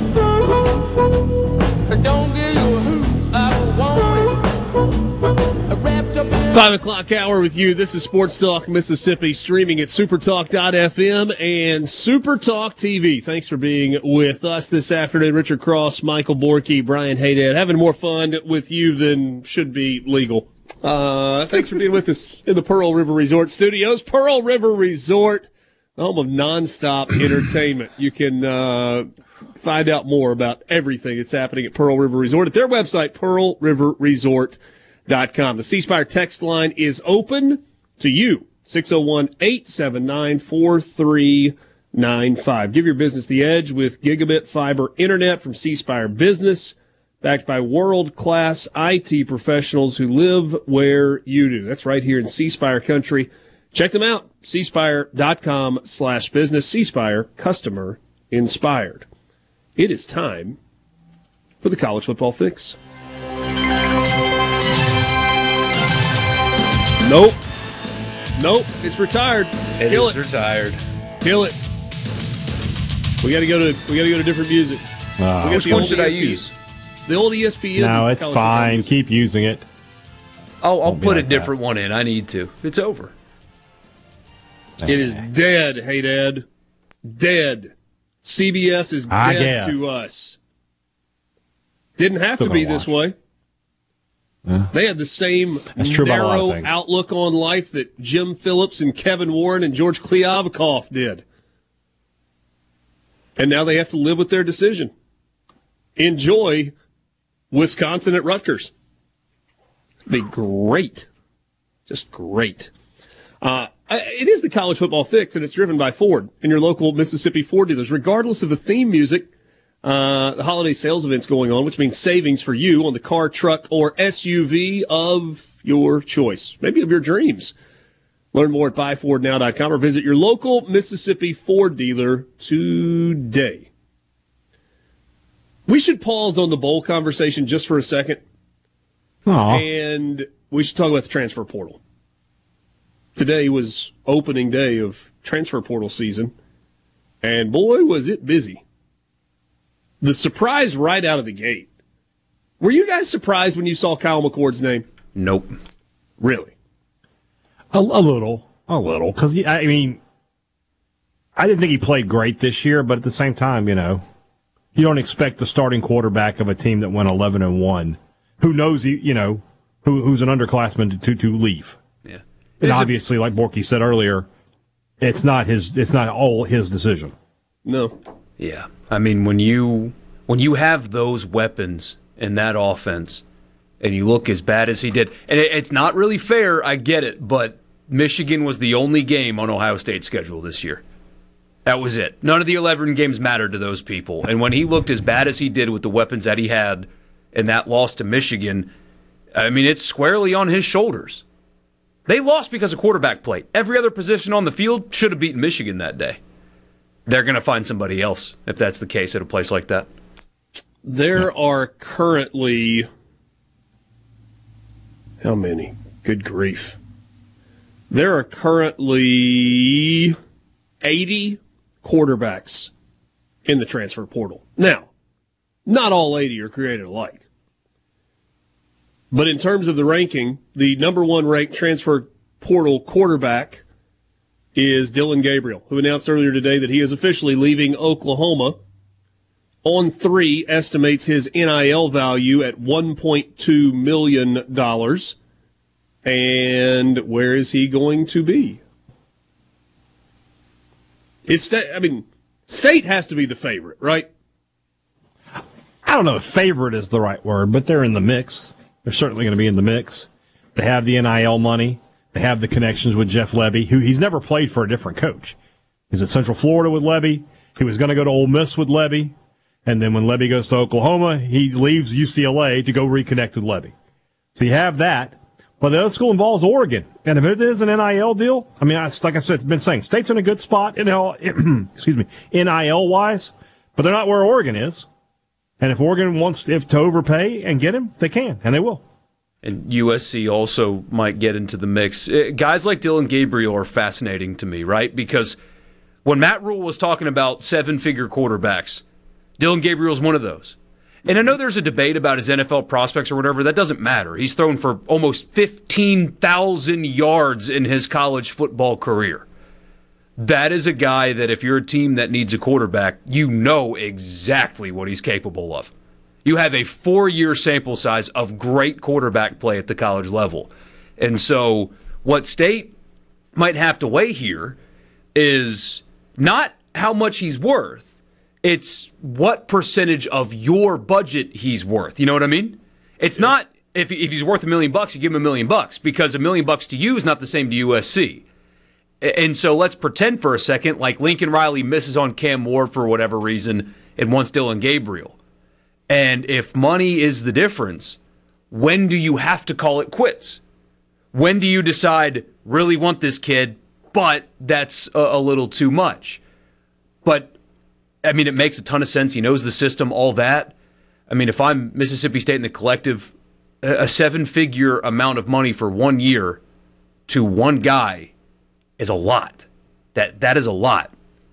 But it's a quarterback who has run this system beautifully. It's the most important position in all of sports. He's run it That's beautifully. what you raise the money for. Yeah. This is what you raise the money for. Be able to go out and win a battle for a big time prospect. Some And of the if the other coach says that's the guy I want, you kind of have to say, okay, that's the money we'll spend then. Some of the other quarterbacks in the uh, portal, Riley Leonard leaving Duke. The expectation is Notre Dame, although there's some that think Auburn could be in the mix for Riley Leonard. Will Howard from Kansas State, Cam Ward from Washington State, Kyle McCord announced today from Ohio State. Will be interesting to see where he ends up. DJ Uiagalelei will go to his third school, leaving Oregon State. Tyler Possibly the NFL with him. That's one of those guys that may just end up going to the league if he gets the right return. Okay. Um, Tyler Van Dyke leaving Miami. Brock Vandagriff, the former five star out of high school, leaving Georgia, did not win the job there. A lot of talk about Kentucky there early on. Taylen Green leaving Boise State. Will Rogers expected to go to the University of Washington. Well, I got a crystal ball for it. I don't know that we go so far as to expect it, but that's where somebody has predicted him to go. Okay. Well, That's an interesting choice. it is. They're going to have an open job. Post Michael Penix. Worked out pretty well for Dillon Johnson. Uh, Sam Leavitt leaving Michigan State. Max Johnson has already affirmed that he is going to North Carolina. Former Texas A&M right. quarterback, who is a former LSU quarterback. AJ Swann from Vanderbilt. Grayson McCall from Coastal Carolina. Visited NC State, I believe, this weekend, did McCall? Okay. Uh, Max Brosmer. Where is that? What school is that? Leaving New Hampshire to go to Minnesota. Okay. Loves the cold. Blake Shapen, former starter at Baylor. Kate, uh, Katin Houser leaving Michigan State. Bryson Barnes leaving Utah. Tyler Shug, the former starter, uh, sorry, Shough, the former starter at Texas Tech. Apparently down to Louisville and UCF. Hank Bachmeier will be on his third school. He's gone from Boise State to Louisiana Tech to somewhere. Vanderbilt, I think, is where he's visiting this weekend. Okay. With a wide receiver, bringing a wide receiver, a, a teammate with him on that visit. Ken Seals, a Vanderbilt quarterback that uh, has hit the road. Max Brown, who started the last couple of games for Florida, is in the portal. Uh, Drew Pyne, the former Notre Dame quarterback who went to Arizona State, that did not work out. Gerry Bohanon, Baylor to USF on the road again. Spencer Petras leaving Iowa, headed to Utah State. Um, good grief, there are a lot of names in Oh this yeah, portal. We get this message. He said, "Yeah, but seven figures on one on a one year guy. That money would go a long way on getting a few decent high school stars that have high ceilings.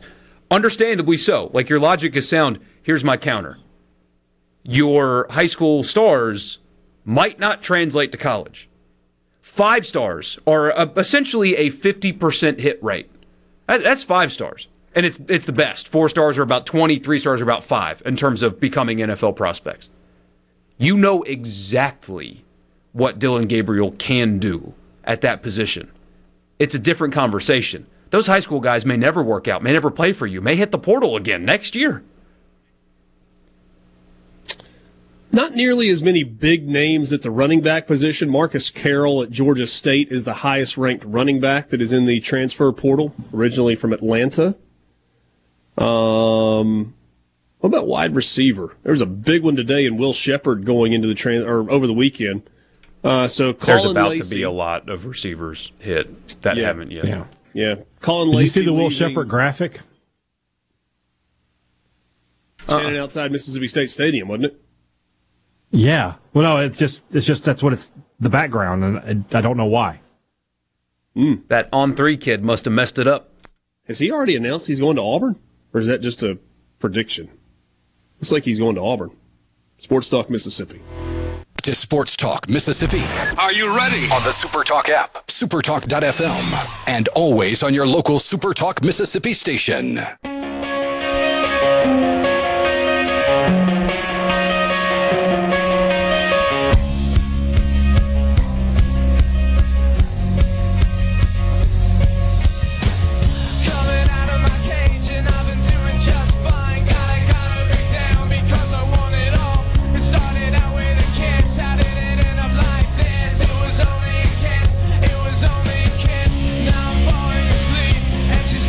Welcome back. Sports Talk Mississippi, streaming at supertalk.fm and supertalk TV. Thanks for being with us on this Monday afternoon.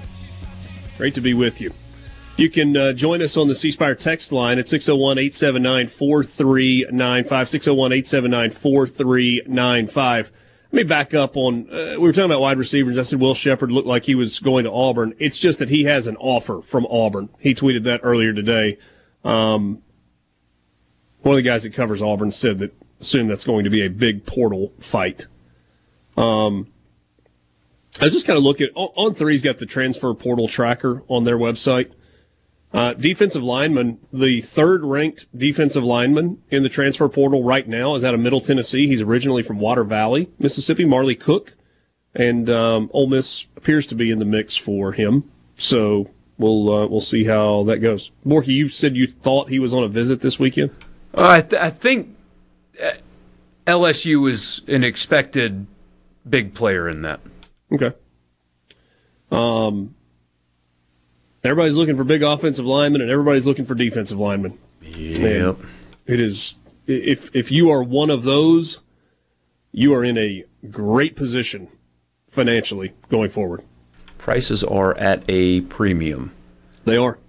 So, I, and Dan asked, "Do you think Lebby might get a quote local discount?" Um, I, I don't know, but th- there are too many people that think it's only the highest bidder gets the portal players. That's not true. That that is not true. Now you still have to pay them, but there are many examples of players openly saying, "I got offered more to go here, and I went here instead because the fit and stuff was better." That is a phenomenon that does happen. Maybe it's not as common as just the highest bidder, but it's when people boil portal recruiting down to just pay them the most. That's not how it always actually goes down. Ole Miss had a defensive back this year that straight up said he got paid or got offered more than double what Ole Miss offered to go somewhere else, but he hated the fit, and so he went to Ole Miss because he, he liked the fit for his game better. So you still have to recruit these guys on top of also paying them. May that happen with Dillon Gabriel? I, I mean, who knows? But to get him, if Oregon and USC are involved, you're going to have to pay him a lot, like a lot of money. That's just the nature of the game when you're trying to get a quarterback of his caliber. And Hadad, wouldn't you think with a guy like Dillon Gabriel, obviously Mississippi State is going to be in the mix for him. Doesn't Dillon Gabriel have questions for Jeff Lebby? Like, hey, tell me about the offensive line. Tell me about your receiver situation. Yeah. Tell me about your running back situation. And that's another thing, you know. Oregon is a team that's kind of built for success right now, and Mississippi State isn't. And so, you know, with Dillon Gabriel, it becomes, you know, do, do I want to go give my last year to what's going to be a little bit of a, not even a little bit, it's going to be a rebuild, or do I want to go, you know, have instant success at Oregon? So there's a lot, you know, there's a lot working in Oregon's favor. The main thing working in Mississippi State's favor is that its head coach and this quarterback have a great relationship. yes. And and have for a long time. I mean, it's not a new relationship. Mm-hmm. It is a deep relationship. Um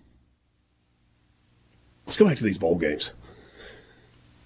We we made it to um, we we were working our way through Saturday, December twenty third and we made it all the way to the SRS Distribution Las Vegas Bowl. Utah and Northwestern in Vegas. Roofing materials and building supplies. Okay. The EasyPost Hawaii Bowl. Coastal Carolina and San Jose State.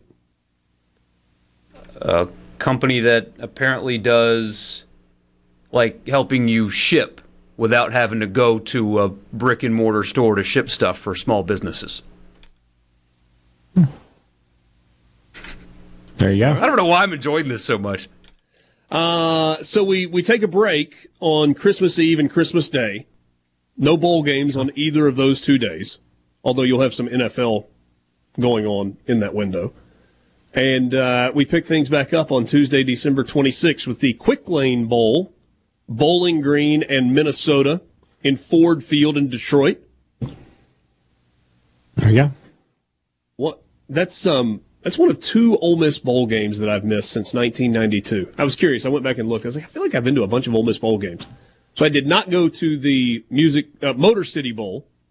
Well, it was the Motor City Bowl in um, in Detroit in 90 whatever that was. 97. Yes. And then I missed the 2009 Cotton Bowl, which was the first one in the new stadium. I was instead doing a basketball game on CSS at Lakefront Arena for the University of New Orleans.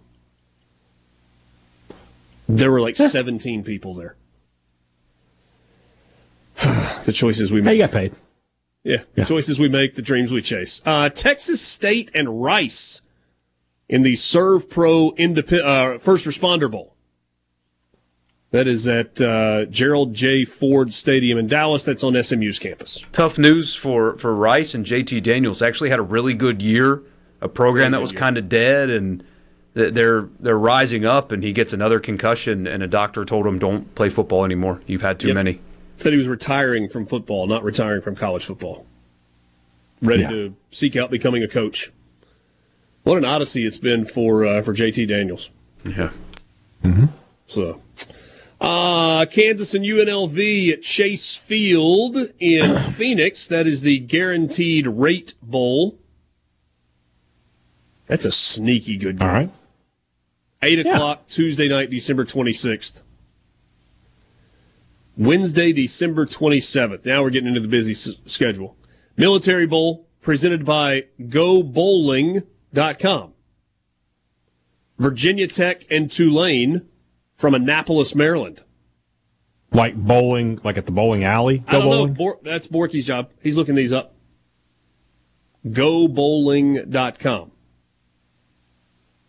GoBowling.com is a website where you can learn how to bowl, and they connect you with um, places to go bowling. And you can even get promo codes and stuff for discounts on bowling when you go bowling.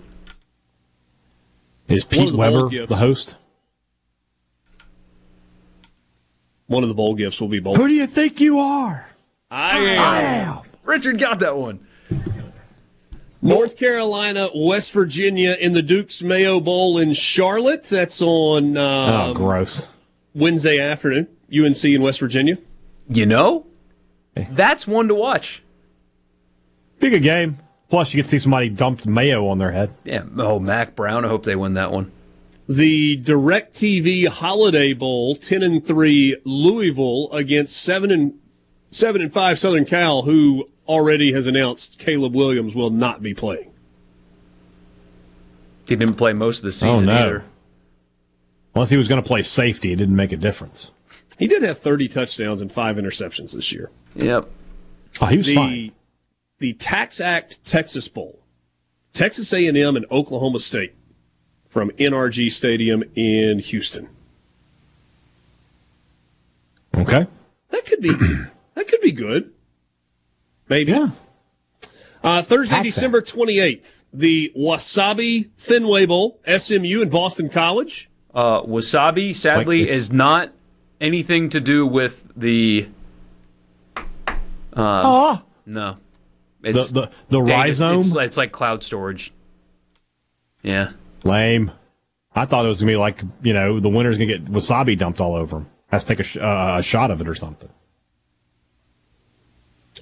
The Bad Boy Mowers Pinstripe Bowl from Yankee Stadium, Rutgers and Miami. This is Richard's favorite. I'm It's in uh, Yankee Stadium. It's sponsored by a mower company. I mean, this is the Richard Cross Bowl. I'm taking the points in Rutgers in that one. Rutgers and their climate compared to Miami, headed to Yankee. I, I need to see the weather forecast first. But at first glance, getting three and a half for Rutgers. Yeah, that feels Uh, good. The Pop Tarts Bowl. I am in. The Pop Tarts Bowl will have an edible mascot. An edible mascot. And They have not. They will not reveal the flavor until the time. because they asked Dave Doeren if they won, would he eat the mascot? And he said he would if they gave him bourbon as well. And they were like, okay. Bourbon and It's a top Pop Tarts is an matchup. interesting combination. Top 25 matchup there in Orlando with NC State and Kansas State. Ho hum another nine. What flavor do you want Dave the Pop Tart to be? Cinnamon brown sugar. Frosted strawberry. I like the blueberry one. Uh, top Blueberry's good. 15 matchup in the Alamo Bowl. Sign me up for this one. 815 on Thursday, December 28th. Number 14, Arizona. Number 12, Oklahoma. The Jackson Arnold era to begin in Norman. Brother, that's a good one there. That is. Good. The Alamo Bowl always delivers. Always a good bowl game.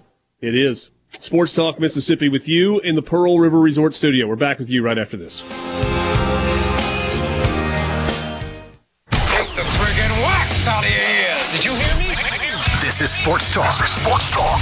Mississippi. Woo! I say, sports fans. Now, here's more on Super Talk Mississippi.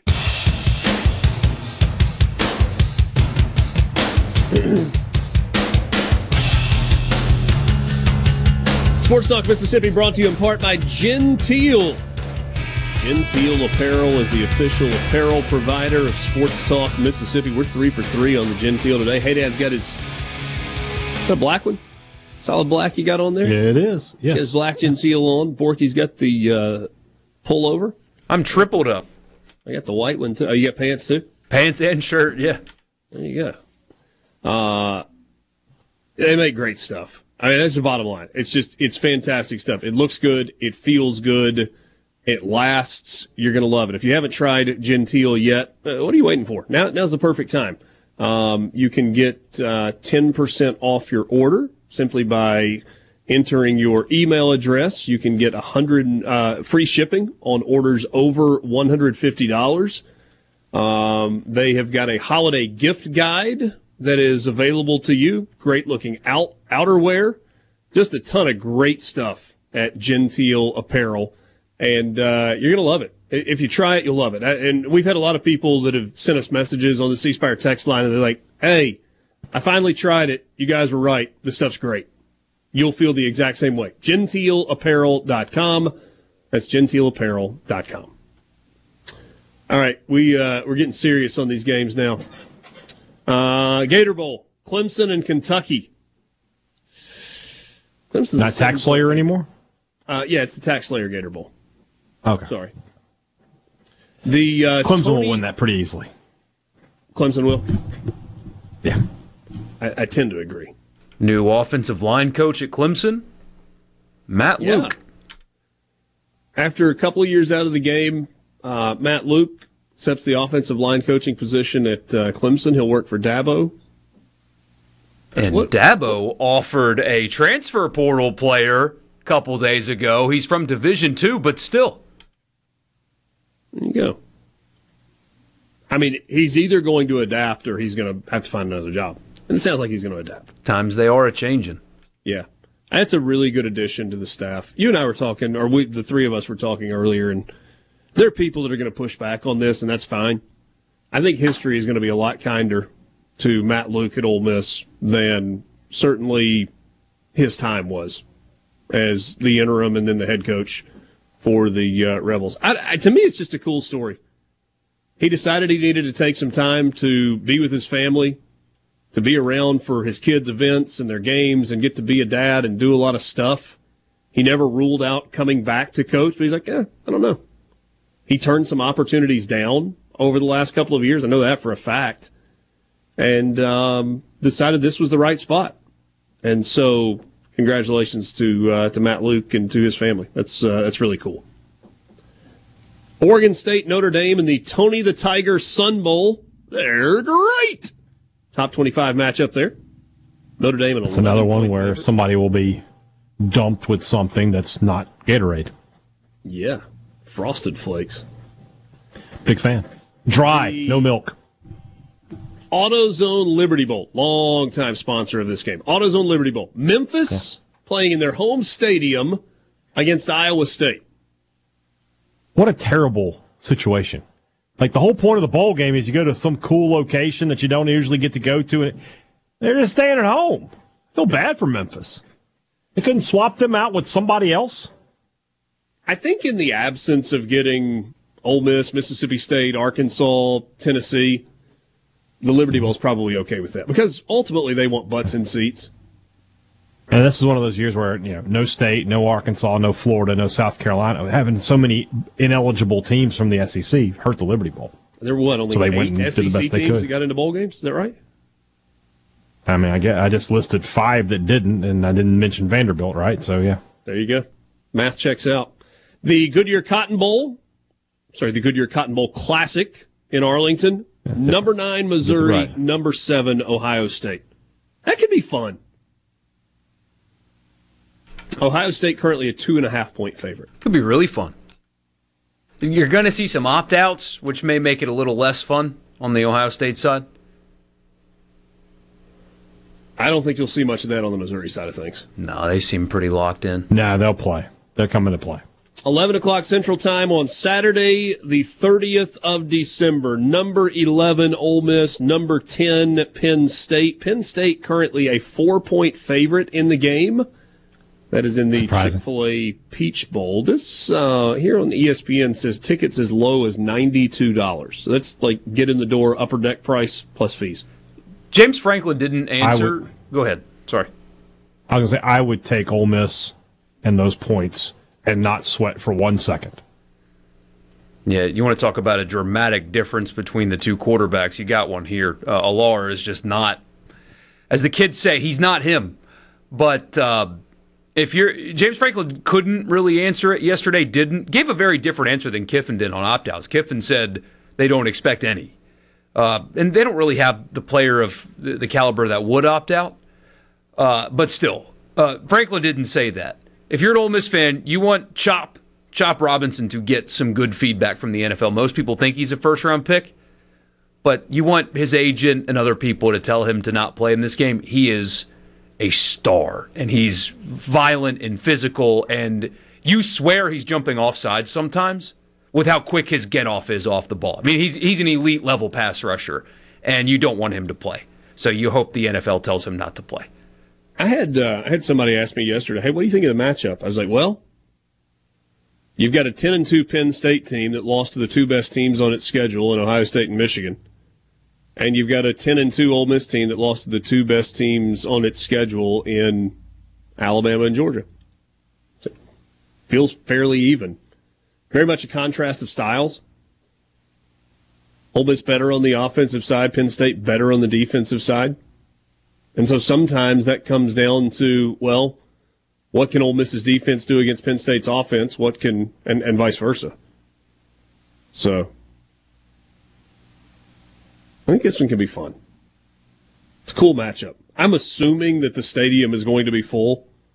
And if not, like packed to the rim, maybe not as full as it was Saturday for the SEC championship game, which, by the way, what an atmosphere. Holy cow, that place was electric on Saturday. Looked like it.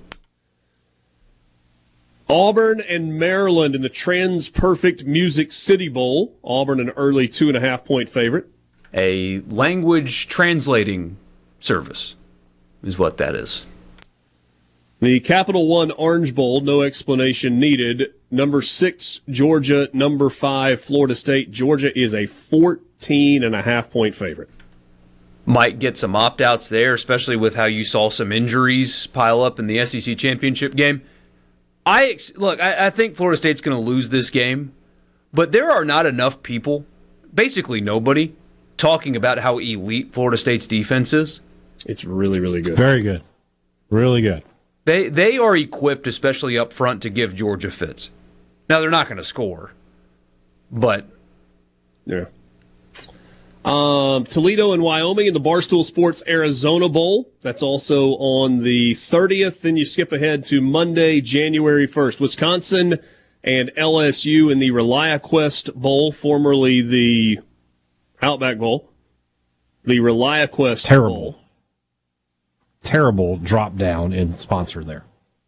LSU is a 10 point favorite over Wisconsin. They'll win easily. does Daniels play? I was going to say, does Jayden Daniels play in this game? That's a good question. If Jayden Daniels plays, they win easily. Um, undefeated Liberty against 11 and 2 Oregon. Oregon is a 16 point favorite in the Vrbo Fiesta Bowl. Gross. That's just gross. Tennessee is a seven and a half point favorite over Iowa in the Cheez It Citrus Bowl. Michigan favored by one and a half in the granddaddy of them all college football playoff semifinal at the Rose Bowl game presented by Prudential. And uh, Texas is a four point favorite over Washington in the Allstate Sugar Bowl. Count Washington out at your own peril, man. Hey, they, they, yeah. I, I, I have a Good team. regret. I have a regret. I was looking at All right. What like the lead up on Friday. I was looking at it, and looking at it, and everybody was on Oregon. Everybody was on Oregon. It was one of those public money things. And I looked, and I was like, Washington is plus three forty five on the money line. Washington is undefeated. Washington has already beaten Oregon once this year. There's some value there. And then I just watched the game. And Washington won. You know, you miss 100% of the shots you don't take. Yeah. Anyway. Anyway. So that's your uh, that's your bowl game lineup. There's some good ones mixed in there. Some low key good ones, some high key good ones. The semifinals are great. I know Florida State's mad. I like I get it. I get it, but in Washington, Texas, Alabama, Michigan. Wrong team favored in that Alabama Michigan game. Yes. Not even a hesitation from Hadad. A hundred percent yes. Hey Dad, you got Bama winning it all, don't you? Oh yeah. yeah. Sports Talk Mississippi. We'll wrap it up with you on this Friday afternoon coming up, or this Monday afternoon, not Friday, Monday afternoon coming up next.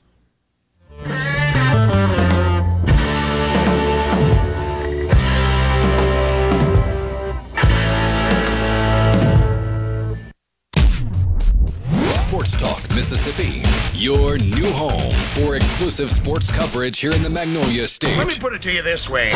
Right here on Super Talk Mississippi.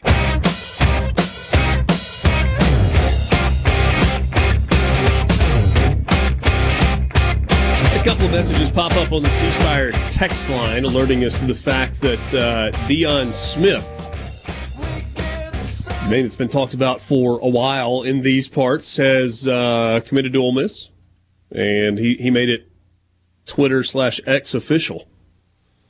Um, he says done deal, and he tagged a bunch of coaches, and he tagged Shea Hodge and others in uh, in that. So that would be an addition at the wide receiver position for Ole Miss. Yeah, they're going to be active there. So, I mean, haven't seen an announcement one way or the other on Tre Harris. I, I, know they're trying to get him back, but the NFL could come calling. You know, Watkins has another year if he wants it. Dayton Wade said today that he will not opt out of the bowl game, but he is. Uh, he's had enough of college and, and is going to move on and uh, try his hand at the NFL. So there, uh, there's yeah, absolutely. I mean, Circus catches this year. Guy that bet on himself was a walk on. You know, when you look at him stature wise, you don't see wide receiver that could carve up SEC defenses, and yet he did. He was able to. So um, that catch he made against Georgia was unbelievable. That and Tulane earlier this year. Yeah. Um, no, he's a great story. He's he's one of those college football stories that uh, that we don't talk about enough because every the sky is falling and everything's terrible. But um, so yeah, they're going to be active in receiver recruiting uh, in the portal, and that's obviously step number one. Uh, Mike and Madison, please explain money line bets. Um, so, Mike, when you make a money line bet, you are not you you're simply betting on the outcome of the game with odds associated with taking the favorite or the underdog, uh, as opposed to having a point spread on it. So, uh, let's use hundred dollars just because the math is easy, and say you got the you're going to do the, the Chick Fil A Bowl, Ole, Miss and uh, Ole Miss and Penn State. So if you make a money line bet, uh, I don't see one right there. Good grief! Uh, all right, let's just make one up. Let, let's say that Penn State is the favorite in the game, and it stays at minus four, and so Penn State is a minus one fifty favorite in the game. And so if you picked Penn State to win, you would have to bet because they're minus 150, $150 to win 100. Let's say in that same scenario that Ole Miss is a plus 140 underdog because they, they, they don't necessarily match one side versus the other. Um, you would bet $100 to win $140. So if 100 is your baseline, then the plus is you bet 100 to win that amount. The minus is you bet that amount to win 100. So a lot of times you'll you'll see a number out beside a team's name is either you know plus 110 or plus 150 or if you've got like a big lopsided game you might see a, a really big number in that. You might see you know plus 300 or plus 400 or plus 700 anyway that's the way it works. Um if you are in the market for a new vehicle you don't have to worry about the money line and plus and minus on this because you're going to get the best deal regardless when you go to Belk Ford and Oxford Toyota. Whether you're looking for a new Ford F-150, a Super Duty, an Expedition, an Explorer, maybe it's a car, maybe it's a used vehicle. Or maybe you're on the Toyota side of the lot and it's a Tundra or a 4Runner or a Camry. Or maybe you're trying to find one of those brand new Toyota Sequoias that are just gorgeous. Well, they get you covered at Belk Ford and Oxford at Toyota. They'll give you the best deal that you can get anywhere. They'll be easy to work with. They'll help you find the best financing options available, and they are there for you after the sale as well. Whether it's to trade that vehicle in down the line and get another newer used vehicle, or it's just the service that goes along with it. Let them help you out at Belk Ford and Oxford Toyota, Highway 6 West in Oxford. When you go by, tell them you heard about them on Sports Talk Mississippi. That's Belk Ford and Oxford Toyota, Highway 6 West, or online at belkford.net or oxfordtoyota.com. Uh, Mike tells us that Southern University was plus 2,000 in their most recent basketball game. Well, okay then. Hmm. And Mike in Madison says, dang, and Washington was plus 345. Yet, yet Oregon is a minus nine and a half point favorite in the game. And Washington was plus 340 or 345 on the, the money line. Hey, Dad, was the SEC championship game the best game of the weekend? No, the Oregon Oregon uh, Washington was Pac-12. Really? I think so. Yeah. That throw that Bo Nix made over the middle, and I know it was a great run mm-hmm. after the catch, and the guy ran through a couple of arm tackles and then ran away from a guy hanging onto his jersey. But that throw over the middle, I mean, just absolutely ripped it across the middle. Been quite the season for Bo Nix and the Oregon Ducks. They came up short, and so they're 11 and two, and now they've got the uh, what do we say the Fiesta Bowl, Fiesta Bowl yeah. against Liberty. There's your reward. Yes. Thanks for being with us on this Monday afternoon for Michael Borky and Brian Hadad. I'm Richard Cross in the Pearl River Resort Studio. Have a wonderful Monday night.